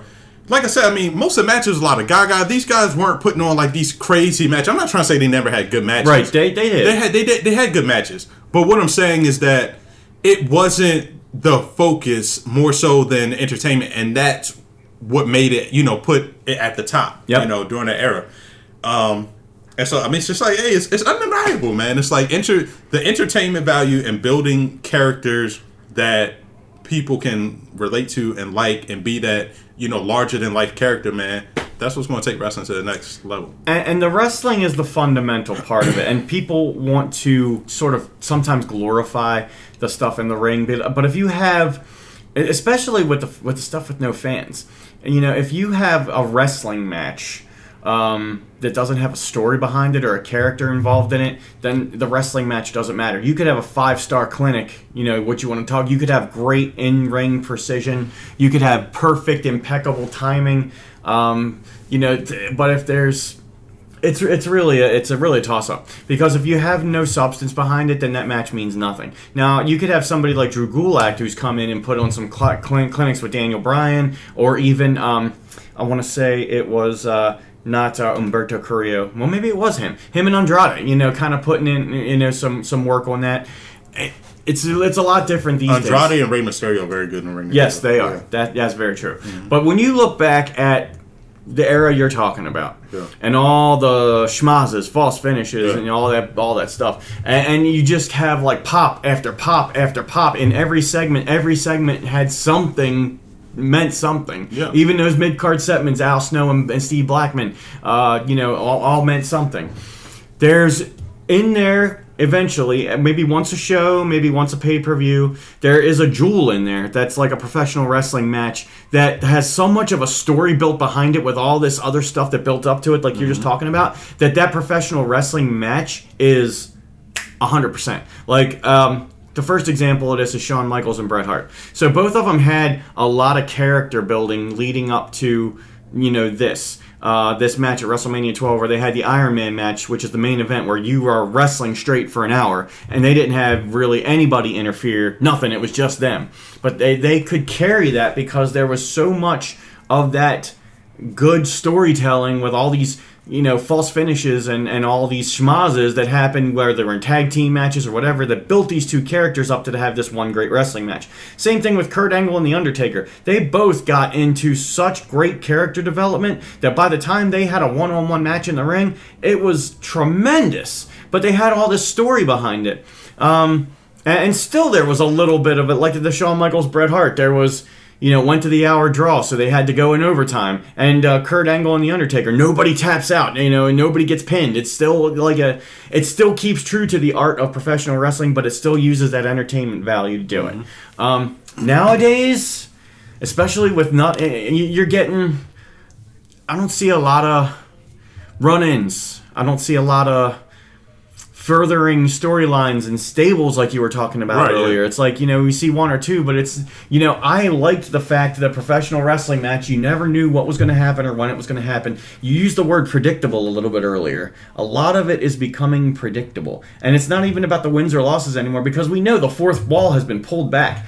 These these people aren't really competing against each other as far as trying to win or lose as far as you get paid more if you win. You know what I'm saying? It's Yeah. it's not like uh, these people are entertainment. The fourth wall's been pulled all the way back. We know it's Right, a yeah. show. So if it's a show, make it more entertaining. I think yeah, I mean, and I think that that's just it. Like you know, like right now you've got uh, what's the girl's name? Um, uh, Zelina Vega, who Oh, essentially yeah. started. She started a stable, right? You've got Andrade, you've got Humberto Carrillo, and the other guy. Mm-hmm. Yeah.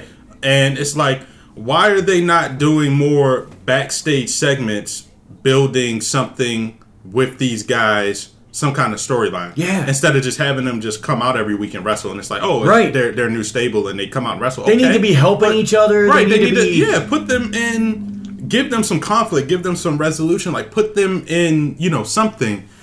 This is why Seth Rollins needs a flock too. Same thing. give them some right. conflict. Give- Give, them some substance. Yeah.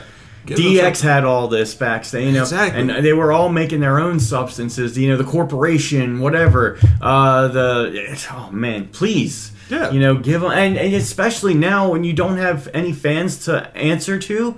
I mean, you do, but you know what I'm saying. Not in an Yeah. arena, so where they can pop one way and change change the you know, the course of history. Um, use it, man. Right. You know, fill up that uh, arena and fill up that backstage and do something at the performance center where you're going to create some controversy. Controversy creates cash. Yeah. That's what Eric Bischoff said back in that era that you're watching on the network. Right. So, what else is standing out to you watching? Um, you said you talked about Al Snow, and Steve Yeah. So I also want to say what stood out to me is, man, they really had a small roster back then. I don't think I realized it. I mean, I'm watching Raw. You mind you, I'm watching Raw after Raw after Raw. Okay, Right? yeah. And you're seeing the same guys Like no Okay. no change up. Like you know, and it's like I don't think I realized. Like in my mind, watching as a kid, it's like oh, it's a it's a lot of people, right? But then it's like I understand now why the brand split was necessary because Mm-hmm. the group of guys that came in in like 2003 and moving forward, Mm-hmm. creating that large roster. It's like back then. I mean, you you had D'Lo Brown versus X-Pac. Next next one, D'Lo Brown versus Road Dog. D'Lo Brown and this person versus X Pac and Road Dog. Right, You know so what I'm the saying? Nation and DX just mixing it up. Right, Nation and DX mixing it up, and it's like you you just had and it, it is it's just going on. You know, um, Steve Blackman versus Hardcore Holly. Steve Blackman versus Crash Holly.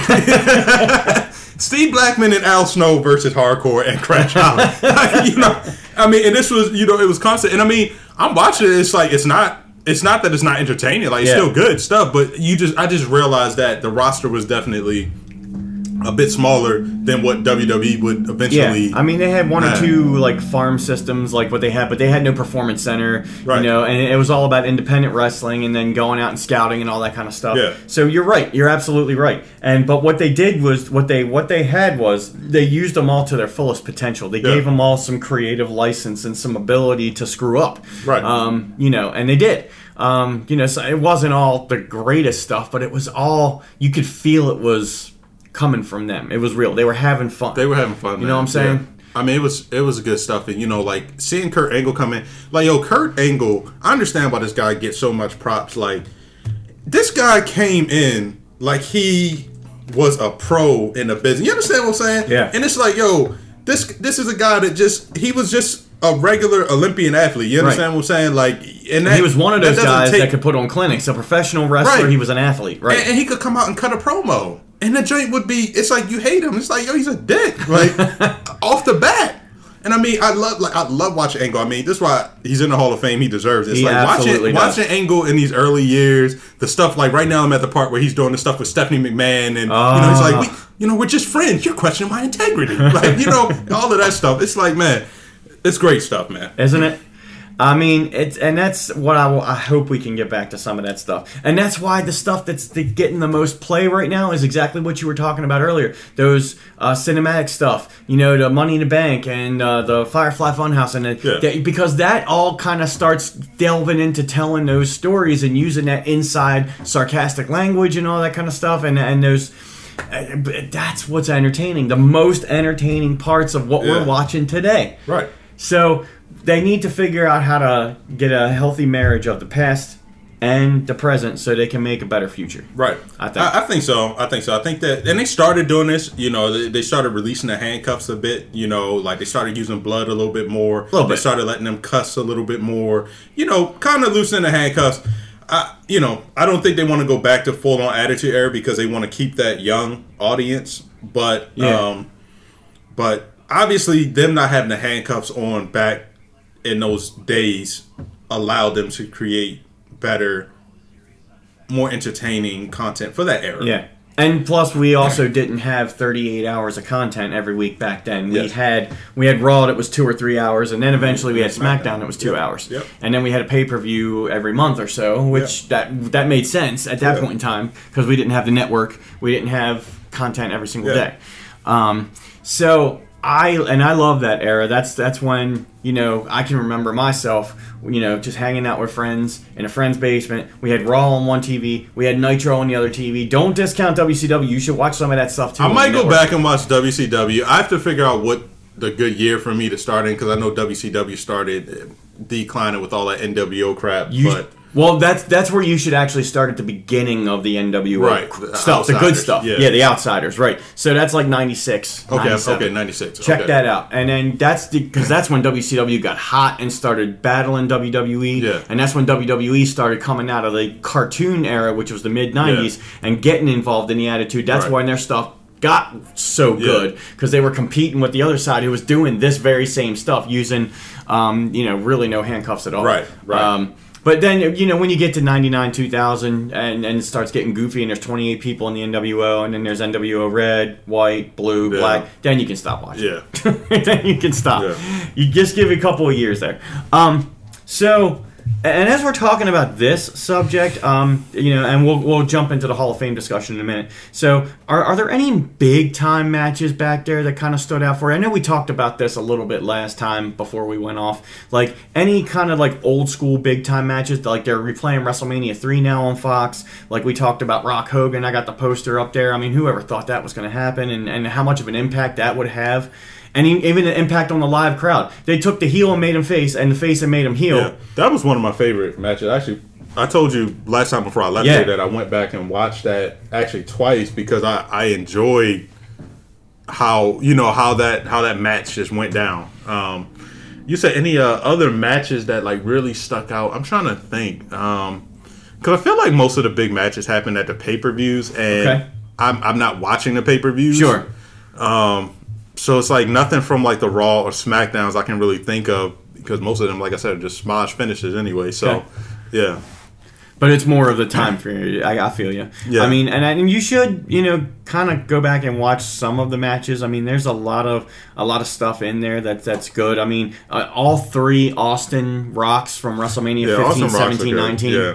Um, 15 was all about that. I mean, we're talking about like interferences and you know just run-ins and galore. There was no, uh, there was no clinic of anything Yeah. in that match, and that was in Philadelphia, and I was live there for that, and I loved it every second of it. It was pop after pop after pop, and they told stories throughout the night, like Mick Foley's going to jail or something like that, and the big Yeah. shows coming out from somewhere. Paul White uh, and Mr. McMahon himself got involved. yeah.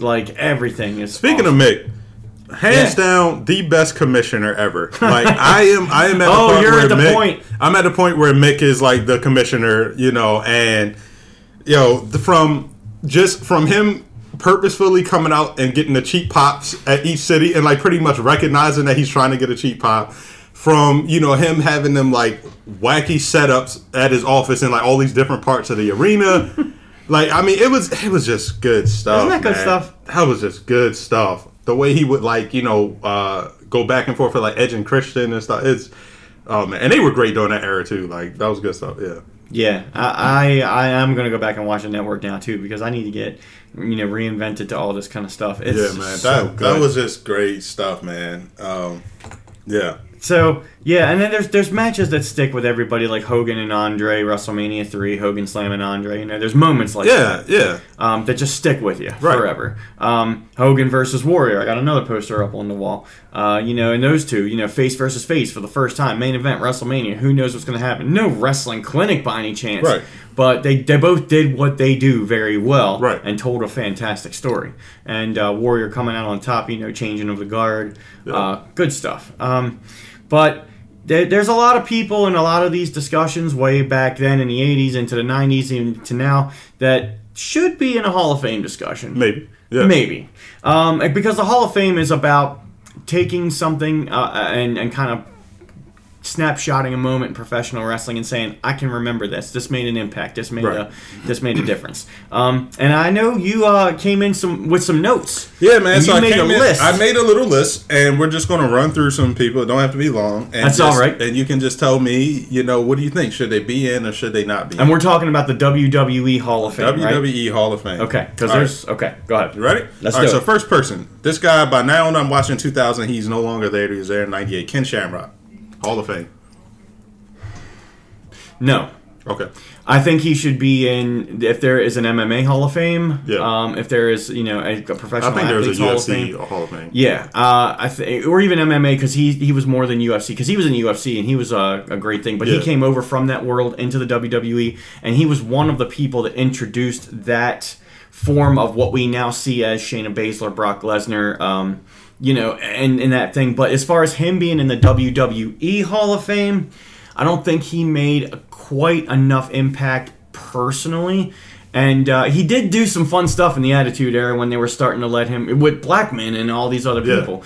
But um, I, I think not WWE Hall of Fame. No. Okay. And so, mind you, let me just say this: that the people that I have on this list are the ones that may not be the most obvious. Like, there are a lot of people that aren't in the Hall of Fame right now, but I try to keep off the people that we know are eventually going to go in. Sure. You know what I'm saying? And that's great. No, and this is what Yeah. we should talk about. And we want to get your invites on this. You know, co- comment on the Facebook page. You know, let us know. Shoot us, you know, and talk about those mid carders who are should or should not be in the Hall of Fame. That's great. And I'm sure CM Punk and Jammin' Jason have something to say about it too. All right. So, Ken. Shamrock, okay, cool. No Hall of Fame. All Okay. right. Next guy, Al Snow.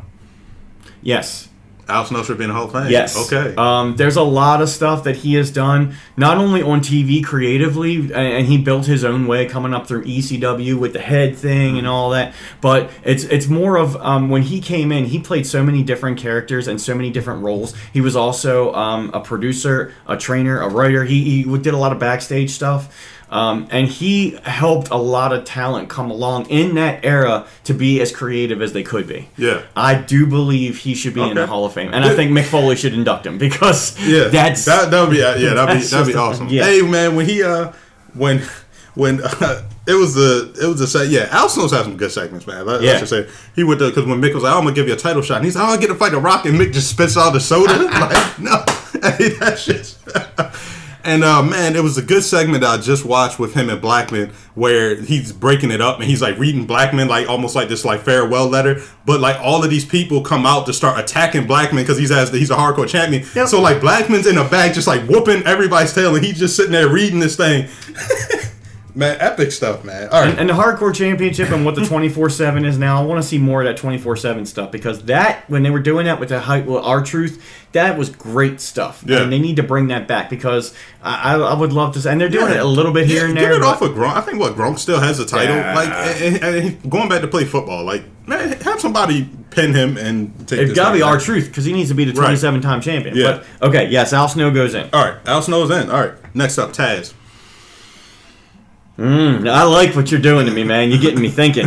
Um, I don't think WWE Hall of Fame just because of Really? Okay.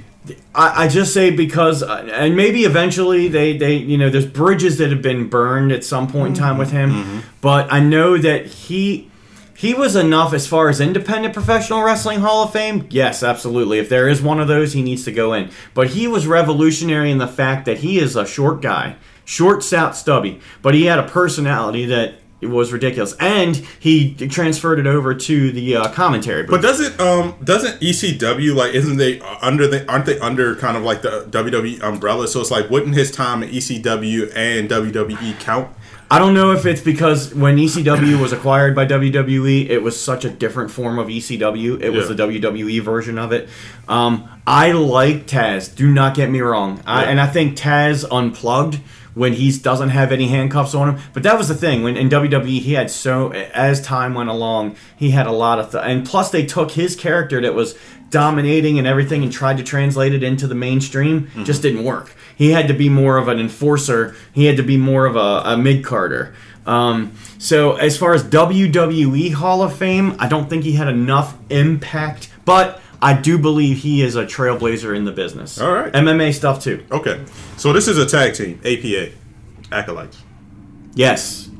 They need to go in. Well, first of all, Ron Simmons went on on his own. Right, right, and, I, and and see this is and I didn't put Bradshaw's going to go in. Oh, he was supposed to go in this year. Right, so Bradshaw's going in, but They- do these guys need to go in together as Yep. a tag team? I do believe so. Okay. Because they revolutionized on screen entertainment value like you're talking about. And both guys I do not skip an APA segment. You shouldn't at all. Nobody ever should. Right. Nobody fast forwards through that segment Yeah. at all. Um, and, and they're so creative, so clever, and they're so fun, and it's just both of them being themselves. Yeah. But those two individually have had so much impact on the business. Ron Simmon on the Afri- African American community uh, and in the professional wrestling, and coming over and being an agent and a performer and a wrestler. Um, forget about that whole thing Faarooq Asaad that he did when he wore the blue helmet. Fuck that. Pardon my language. That's terrible. But uh, and JBL, he was Justin Hawk Bradshaw, and he had this. But you know, they all came into their own. They were able to make something out of nothing, and they both had so much impact on the business. Now together, APA. Uh, just like DX um, and NWO, very entertaining, very uh, cutting edge. Absolutely, they need to go in together. Gotcha. Hundred percent. All right. And I need an APA T-shirt. I used to have one. Next up, Val Venis.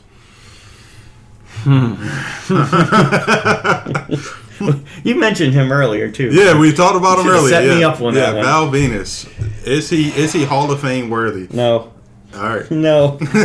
Sorry, Sean. I Sorry. love. I I think he's very talented, very creative. Yeah. Uh, I think his character at the Attitude Era was like the height of the Attitude Era, uh, pushing every. uh, All you know, all you see mature sexuality, nudity. He pushed all that. Yeah. Um, even to the point where Kaientai chopped off his pee pee. Uh, you know, there's a segment you'll have to watch that. Yeah. Um, I watched it. Yeah. Good. So, no, I don't think it's enough. But problem. I would love to see him come back as cameo. I think he's one of those characters that'll live forever. Yeah. Just not Hall of Fame. Yeah, I agree. I think that you know um, when I'm watching this, I haven't watched it through. I mean, I think I think uh, Val got introduced in about like may, maybe late '98 or so. Yeah. By time I'm into the mid 2000s, he's not even the same Val Venis anymore. Nope. So his character last. mostly lasted like a year and a half before they kind of took the legs up out of him. But that's what you remember, though, about Val Venis. Yeah, but that's right. But you remember his start, and I think you know what I think hurt Val the transition from Vince Russo to uh, uh, Brian Gewirtz. Yeah. and I'm not saying Brian Gewirtz it was a bad writer because No. he did a lot of good stuff. He did. but I think that Val came in under Vince Russo, and Vince Russo liked that character and really put a lot of attention into it. And I don't think that Brian maybe had that same kind of mindset for Val. He didn't. and I think that it. Yeah, I think that was one of the most creative characters for that time and place. Um, because it pushed so many limits. And that's another segment that you don't skip. It's Yeah, like no, you can't you can't it's a skip Val's- yeah. But they didn't make enough he didn't make enough of an impact to be a Hall of Famer. Uh, I'm with it. All But that, oh man, I love this discussion. All right. You got to come up with more. I gotta- as All you're right. watching, do this Here again. we We go. do this Here- every time. Here we go. Eric Bischoff. Yes. I, I'm not even going to stop. This is something I was talking about. Controversy creates Yeah. cash. I don't know if he would ever go in. I think they've cleaned up the ties with him, and he's come back and been, uh, you know, a, a came com- back, got fired again. Yeah, He did. just recently. But I mean, it's not that he got fired. I mean, he did something stupid. Everybody does something stupid every day. It's not like he was legitimately trying to defraud the company. You know what I'm saying? oh wait, I, what, what? I'm talking Did about you just. re- no, I'm, I'm talking about just recently when they brought him back to like head up SmackDown. remember? Yes, that's what I'm talking about. That's why he was fired because he leaked information. Oh, I didn't know. Yeah, you didn't know he was fired the second time. No, I just thought they fired him recently because maybe he didn't have any good ideas. No, that like, wasn't it. Oh, he had too many good ideas and they got out. so, Oh. so he it was basically telling the wrong people the wrong stuff at the wrong time, and some of his information leaked out before storylines or things ever took place. Gotcha. This is what I was understa- uh, understanding from my ba- you know backstage talking Yeah. with my independent wrestling, and it's just like you know what they had to cover their ass. It's like they can't reward him for doing that. yeah, Uh, and it was basically through WWE.com. It was something like posted on the website. yeah. Um, and that's why he was let go this time. Okay. But I, uh, like I said, he wasn't doing anything to legitimately defraud the business. But the fact that he came up through this business and took on Vince McMahon and won for 86, 80, however many, 83 83 weeks, weeks. yeah. Thank you. I don't not know that. Um, and the fact that after that, he actually came in and worked with and for Vince McMahon, and they had a big part of the business right there. And then he keeps coming back and keeps as a he is a TV producer, he is a personality, he is an entertainer, and that's why it took me less than one second to say yes. And I think he should be inducted by Vince and or Paul Heyman or both. I agree. All right, next up, Christian. Yes, absolutely. Yeah, he might have been a more obvious one. Maybe I should have left him. He's off. an Yeah, obvious he's an one. obvious one. It, it's a matter of timing with him when Yeah. they need to fill up the mid card or the uh, the Hall of Fame. I don't think he's going to go in as a first Yeah. ballot, but Yeah. he did the same thing that Edge did, just not on the biggest level. Yeah, and you know what's crazy when I'm going back and watching this? You know, Edge obviously became the breakout star. But, you know, I'm like, man, Christian was very good with Edge. I mean, he had a lot of mic time. He was great on the mic. I'm just shocked that his career never got to that level. I, I, you know, and I don't know if that was more of him or creative, but yeah. I think it's more of if in a tag team, if you're going to break them up, you got to push somebody to the moon, Right. and somebody else has to Like by the Otis. Otis and Tucky. Right. Otis and Tucky, right. Shawn Michaels and Marty Jannetty. Yep. But I will tell you that Christian, Edge would not be who he is today and wouldn't have the comeback or anything he without Christian. Heck so Yep. Edge wouldn't be anything Yeah. as as big as he is. Yeah. He would still be something, but Christian's a part Speaking of Speaking of, man, you know what I love going back that you don't skip? Go ahead. When they were the freaking bird and that entrance. Amen. I didn't care about the match, but I wanted to see that entrance every time. That that. And that goes back to the impact these people are making to everything that Christian did, no matter on what level with whom. yeah. I remember it. Like it was entertaining. It did something. Yeah. Uh, even when he was ECW champion. So go ahead. All right, here we go. King Mabel, Viscera. Now you got me, Tway. Okay. Okay. Oh, damn.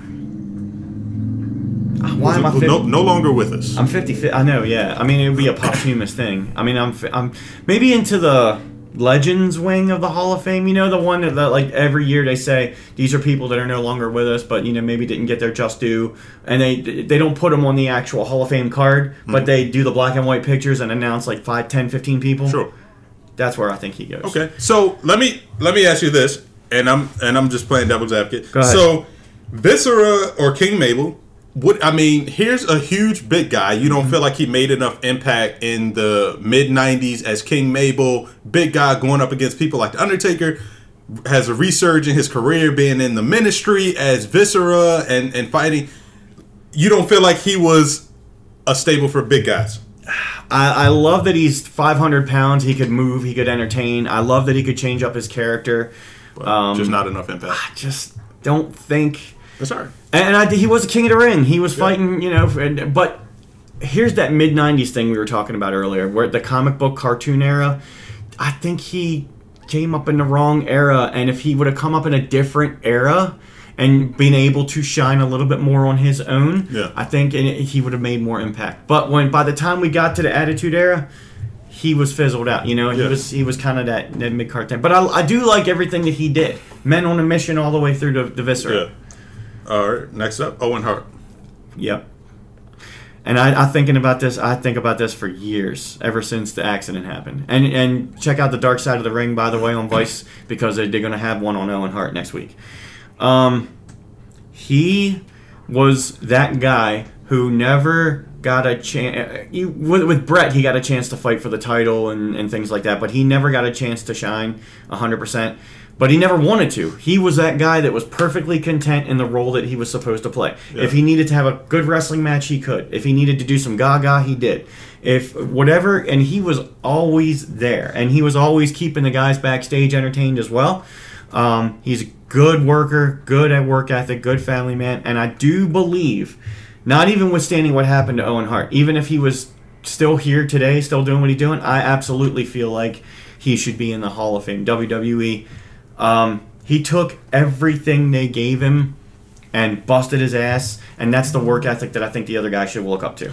Right, and I think that you know towards the end, uh, you know, they kind of it seemed like didn't really know what to do with him. Kind of the same thing with the British Bulldog Yeah. too. Um, you know, because you could see they like put him with the Nation, and it just kind of didn't make sense. But anyway, That was fun though. I remember it was fun him doing that. Yeah, it was fun, but it yeah, but Because what what's a, what is a pasty faced white guy doing in the Nation of Domination? right, yeah. That's but it's like it's like you could tell his shine. It was that mid '90s era. Like Owen, that was that was his time period. Like And I was saying he started in the in the eighties and he came up through the nineties and he went through that cartoon era, but he never stopped. You know what I'm saying? Viscera kind of went up down. Mm-hmm. Oh, yeah, absolutely, You know, yeah. Owen Hart, no matter what he was doing, even if he was tag team with Koko B. Ware or what, it, it never stopped. right, yeah. So I agree. Yep. All right. Here's now. Here's this not a character, but do you think there needs to be more Japanese wrestlers getting into the Hall of Fame? You know, we talked about people like Tajiri, Funaki. Uh, what was the other guy in Kaientai? Um, Taka Michinoku. Um, you know, we've seen a lot of Japanese wrestlers come through, and when I did the research, I think only two Japanese wrestlers are in the WWE Hall of Fame. Great Muta did go in, I believe. Think. Maybe right. I can't remember who they were. It's If not he did, many at all. Okay. Do you think that these guys had a big enough impact that they should be inducted? Like, if you, if you, t- let's take a group like uh, Ty and Kai, you know, I, I don't know about the whole group of Kaientai, but I do believe that uh, Funaki, yeah, um, because of his stretch and everything that he has done in, in as a performer, as a Yeah. cruiserweight wrestler, as a commentator, Yeah. as an enter, as an entertainer, um, as a backstage producer. Yeah. I, I think I think Funaki absolutely should go in. All right, cool. Um, I'm with it. The other guys, as far as you mentioned, Japanese, uh, they there's such a nice combination of mixing all over the world now with all these people coming from all these different places. But I do believe that there's some people. At, I, I think he might be in or not. Antonio Inoki, like he was one of the guys that made Japanese wrestling what it was for like 30 years, and then when he came over to the states, he was like Andre the Giant over here. Right. Um, you know things like that, and I believe that people like that have absolutely. Uh, uh, Shinsuke Nakamura. Uh, Yeah, he yeah Shinsuke might go in. I mean, Depending it- on how long his run is. I, I feel like that's kind of the the the path that these people are on, like Great Muta and things Yeah. like that. So yeah, Cool. All right, here we go. Billy Gunn. Last time we talked about X Pac, and you were like, X Pac definitely should go in by himself. Billy Gunn going in by himself. Really? I did not expect this. Hold on, hold on, hold on, hold on, hold on. Now we gotta have a conversation. we gotta have a I'm conversation. shaking my head no for those listeners who can't see me. Yeah, all right. I'm sorry, Billy- Billy. I do love you. Billy, all right, let me, all right, so let, let me recap the history of Billy Gunn before you give this no. This is where controversy creates. Mm-hmm. We got, right. So we had the Smoking Gunns. You got Billy Gunn back in the 90s with Bart Gunn. Then you've got DX Billy Gunn. Miss, then you got pretty much Billy Gunn singles, Mr. Ass. Mr. Ass. Then you've got Billy and Chuck. Love it. One of my favorite gimmicks I of all time. I mean, you're telling me Billy Gunn doesn't deserve to go and in? he became a uh, trainer in NXT and a backstage producer and all that. I like that he went in with DX. I like that he went in with a group of people. Like if he was going in with producers of WWE or greatest gimmicks of WWE, like that group, but him by himself, I love you, Billy, but and this might be a personal thing. All right, so I worked a, uh, ACW. You know. Oh, by the way, uh, James Ellsworth's putting out some good podcasts. Check it out. Okay. Um. Anyway, uh, I I, li- I worked with him, and I got to talk to him backstage, and he was he's a decent enough guy. Um, but when he gets in work mode, he gets blinders on, and I was actually outside of the ring, and I was doing commentary for the video that was being shot, and he was like, he was ribbing me the whole time. Not that he, I love ribbing and everything, but he was like, "Oh man, don't do that. That's so gay. You know, just don't talk." Like we're doing a video for ACW here. It's like, but it's like, I have a feeling that as far as a performer goes, Billy Gunn is all about Billy Gunn. You know what I mean? When he's in groups, he flourishes in the group. Like he makes the group better. When he's by himself, there's something something to be desired. So, yeah, I don't. I, if he ever went in on his own, I'm not going to fight it. I might talk about it on the podcast a little bit because I want to see WWE's reasoning behind putting him in the Hall of Fame by himself. But just same thing as a Road Dogg. I think the Road Dogg has made some great strides backstage as a producer, I as a didn't have writer. him on here, but that's a. But that's Yeah. another one. It's Yeah. in the same pack. Like now, now if the now if the um, what what were they called? The New Age Outlaws as a tag team going together. Yes, please put them in as a tag team, and then Billy Gunn will be a two-time Hall of Famer, and then Road Dogg will be a two-time Hall of Famer. But I don't think either one of them. Same reasons shouldn't go in on alone. I think both of them individually were focused on the task at hand, but they flourished in groups. Okay. I could. I could No offense to either one. Gotcha, yeah. Bob Holly. Yep. Hardcore Holly. Yep. Yes. Um, he is a workhorse, man, and I've gotten to work with him too. Um, and he is. I mean, we're talking about Burnt Bridges. I don't think him and WWE have the greatest relationship. I don't think they do now, but I think WWE has burnt bridges before, and they brought people back. sure. You know, it's all it's all about nostalgia and you know all about making that money. But I do believe Bob Holly brought something into the business. He is a legitimate tough guy. You know what I'm saying? And then he came in and they gave him Thurman Sparky Plugg. They gave him the worst gimmick character ever, and he said. No, basically, Yeah. and he turned it into hardcore, you know, Bob Holly. Then he turned it into hardcore Holly, and then hardcore Holly spanned off into Crash Holly, and then they and it spanned off into the hardcore title. Yeah. Um, Super heavyweight. right. Allegedly well over Allegedly. That's great stuff. And that's another thing you can't fast forward through. You gotta watch it, you gotta listen to the promos. And Bob Holly, no matter what handcuffs he ever had put on him, anytime in his career, was real as Yeah. F. And it, I mean, the stuff with him and Crash was good. I remember they were having a fight backstage, and like they're asking each other, they're beating each other up. It's like, "You okay?" Yeah, and then they just start throwing more. So I mean, it's good stuff. That was good I stuff. think, and, and I think the impact he's had on the business is something that's had an impact on the way business is done and the way physical business is done because he never pulled back in the ring. He was stiff as hell. Yeah, that's what I heard, Um, yeah. But he was he was careful. He didn't Yeah. hurt people to hurt people. He hurt people in enough sense to where he'll chop the shit out of you and you'll feel it and you'll have some marks, but he ain't gonna like break your Break it, chest. right. So that's why I think he should go in. All right. Moving on, D'Lo Brown. We was just talking about the nation earlier. Has the nation gone in as a group? I don't think the nation has gone in as a group. No, They Or- should. and look, I have it on here actually, and this is my fault. I said I had it on here: D'Lo Brown or the nation. Let me start with the nation and go backwards. Okay, Yes, the nation of domination should go in. okay, That's uh, I agree. That is ta tackling a subject that is is like v- uh, voodoo. Like you shouldn't touch it. Like Yeah. you shouldn't touch the Yeah. act of race, and especially with all the the black power stuff and Yeah. like teasing it and but never saying it. Right, right. They did, and and, uh, and anybody in that group, D'Lo, And- uh, Faarooq, and oh, and anybody. And DX versus the nation was good stuff. Wow, that I was mean, good stuff. you can't, and that's and that's where you were talking about all these different uh, one-on-one, two-on-one, two-on-two, and Yeah. you could mix it up for months and have something yeah. different every time. Yeah. So the nation, yes, And so D'Lo probably kind of falls in that. He shouldn't go in D'Lo's solo. in the- I, yeah. I, I agree with that. I agree. I think that. he's in my Billy Gunn and Road Dogg I, category. I agree with that. I can get with that. Steve Blackman. No, Okay. Yeah, I, I think we can just leave that as a no. He just he, he was okay for made a his good time. impact. Yeah. I would love to see him come back, All right. uh, but not Hall of Fame. Here's a newer guy, relatively MVP. Yes, especially after Really? Okay. yes. I, I was not expecting it. So, Okay. the, and especially after his resurgence now, because he, I mean, he really had some bad ties with the business of professional wrestling, like bad. But when he came out to be this ball-in player, like what what did he play? He played professional wrestler, Right. Like he didn't play basketball, he didn't Yeah. play football, but he acted like he did, Right. And then when he came out as, as MVP, um, he transcended characters in the business, and it made it so big and overblown that, and he had good fundamentals in the ring too. But he could go on a winning streak, and you'd believe it. He could go on a losing streak, which he did, and you could believe it. Yeah. Um, who's the other one? Curt Hawkins just went on a, a losing streak of 200 or whatever before he was cut. He shouldn't go in the Hall of Fame, but MVP can. Now he's coming back as an ambassador, as a producer, backstage trainer. He's got the mind to push the next part of the business, so I think he should. okay. Yep. All and I think he should get the big inflatable entrance when he comes into the Hall. Yeah. I like it. All right, so we're down to the last two. So Matt and Jeff Hardy, I think, are both Hall of Famers. Do they go in separate or are they go in as a Hardy Boys? Definitely is the Hardy Boys. Okay. Wow. If you would have asked me this question when they first came back to WrestleMania as a tag team, mm-hmm. I would have said just as a tag team. Mm-hmm.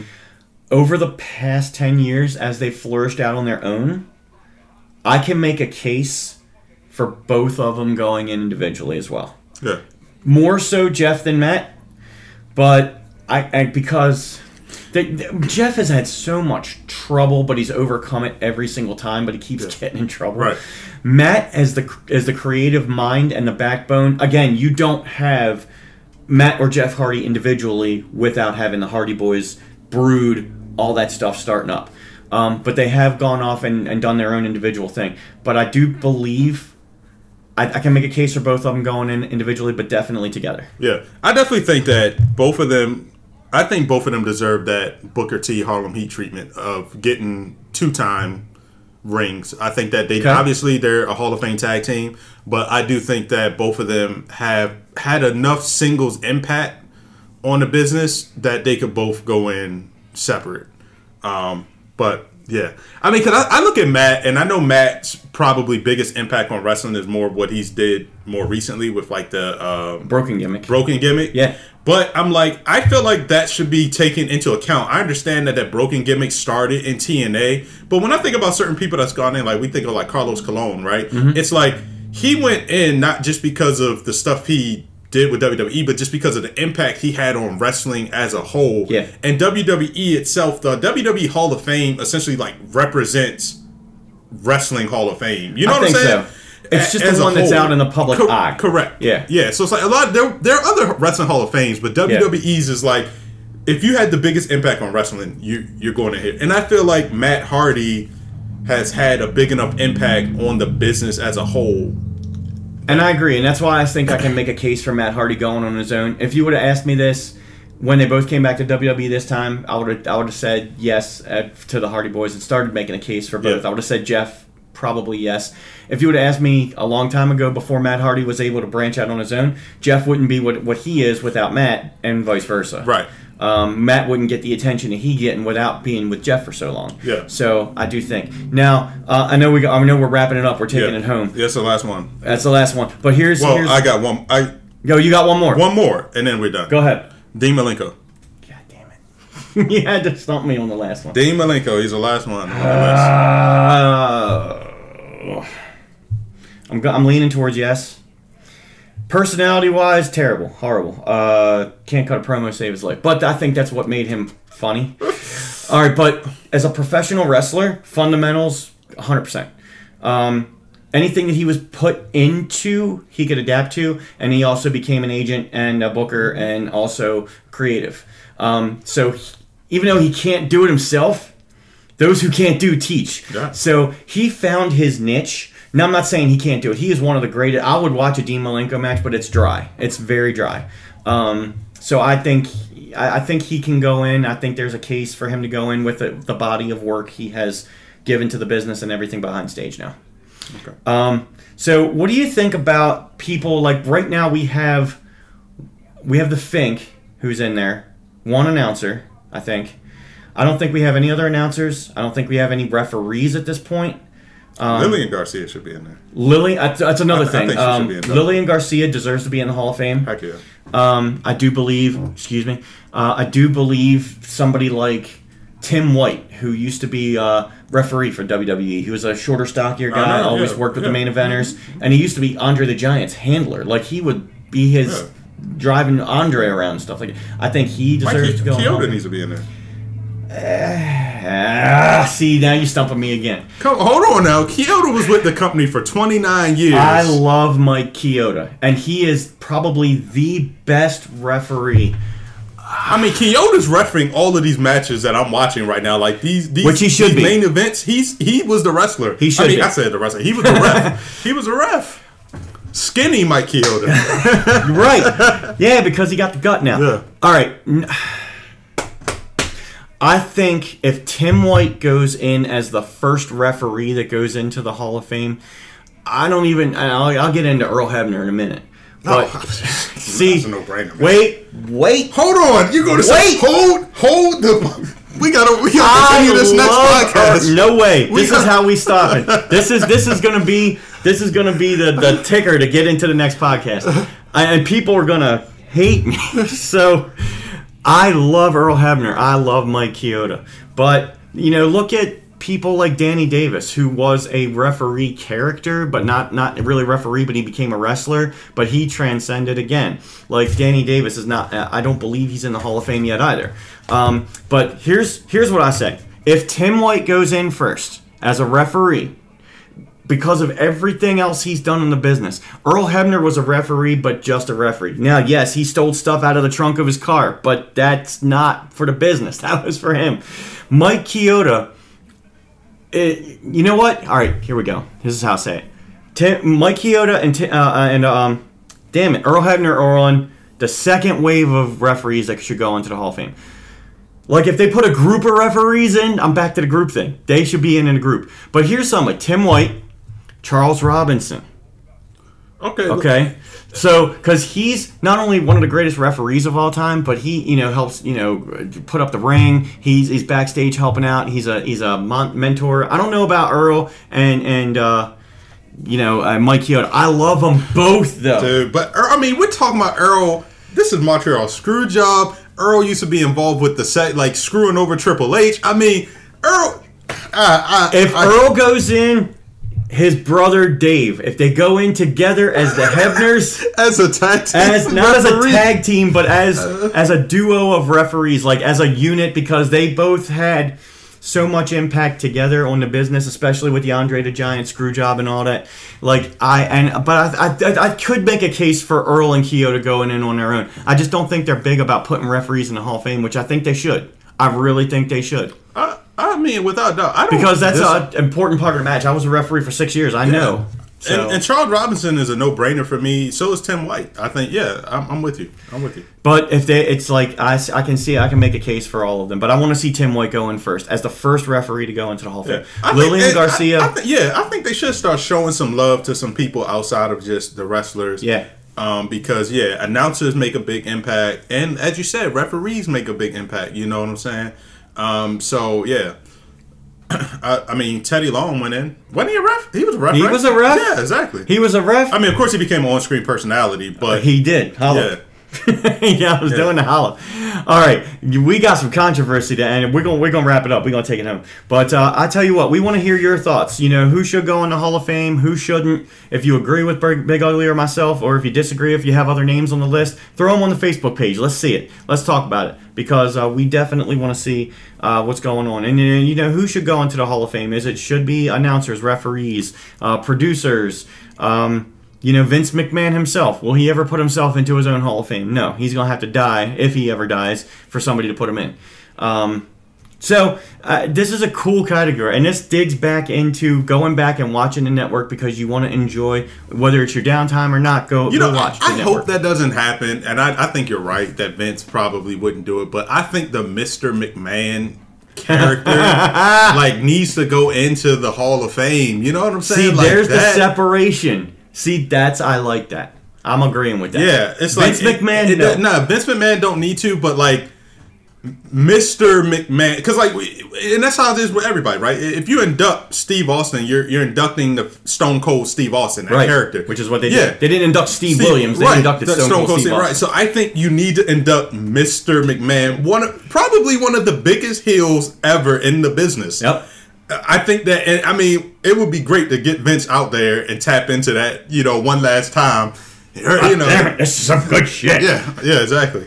Before he gets And, and too old to do Austin, it. Austin needs to induct him Austin needs to induct him. Yeah. I, and I can make a case for the whole McMahon family as far as their characters go. I mean, Ugh.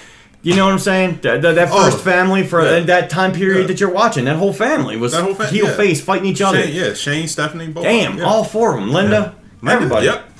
Now, and, and you know, on their own personal Yeah. merits, they can go into the Hall of Fame Right. themselves. I, I, I think I like know. I know it seems self indulgent, probably for them to do that, but I think it's deserving because those characters made that era. Yeah. You know, without them being themselves the- the into it. right? Yeah. Stephanie with the Kurt. Angle thing. Yeah. Linda with the Linda with the whole Trish Stratus thing. I don't know if you watched all that. I don't think so, no. You should need to check that out because Linda was like drugged up for months and getting pushed around in a wheelchair, and then she got pushed around in a wheelchair at WrestleMania, and she got thrown into the ring because it was Vince and Shane against Yeah. each other, and then all of a sudden, uh, Linda stood up and got the biggest pop ever. That Linda just stood up after a four month Yeah. coma and kicked Vince in the balls. And I don't think I've oh, gotten there please Yeah. watch that. Yeah. There's another match that transcends All time. right. Shane and Yeah. Vince. All right. We've been going on. We appreciate you hanging with us. So this was episode 82. Big Ugly, I feel good about it. I feel good, This man. was hey, fun, you know man. what? Speaking, we talking about a bunch of old school stuff, and I ain't gonna keep us long. all right. Uh, NXT is doing in your house. They're bringing in your house Yes. back to NXT, so that's pretty cool. And that's one of my Johnny pictures. Gargano already called the Shawn Michaels spot on the top of the roof where he jumps on the chain.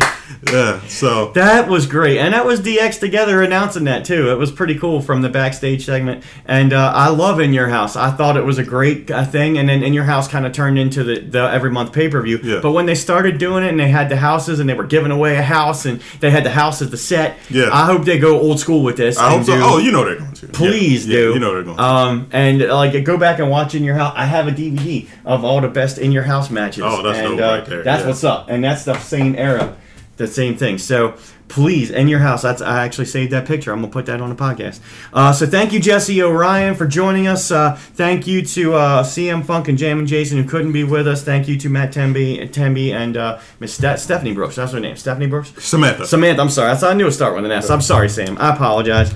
Um, thank you to all you guys, and thank you to uh, Michael Spedden. Thank you to everybody who is uh, listening, supporting, and as we're going to come back with episode 83 next time, have some more guests. Maybe we'll be phase one into phase two, and uh, maybe we'll be able to do a little something, go a little live, maybe do a little Zoom on our way to 100, Big Ugly. Let's do it, man. Let's do it. So uh, thank you very much, Dirty Ugly Wrestling Podcast. Three, two, one, Deuces. Straight out of Compton.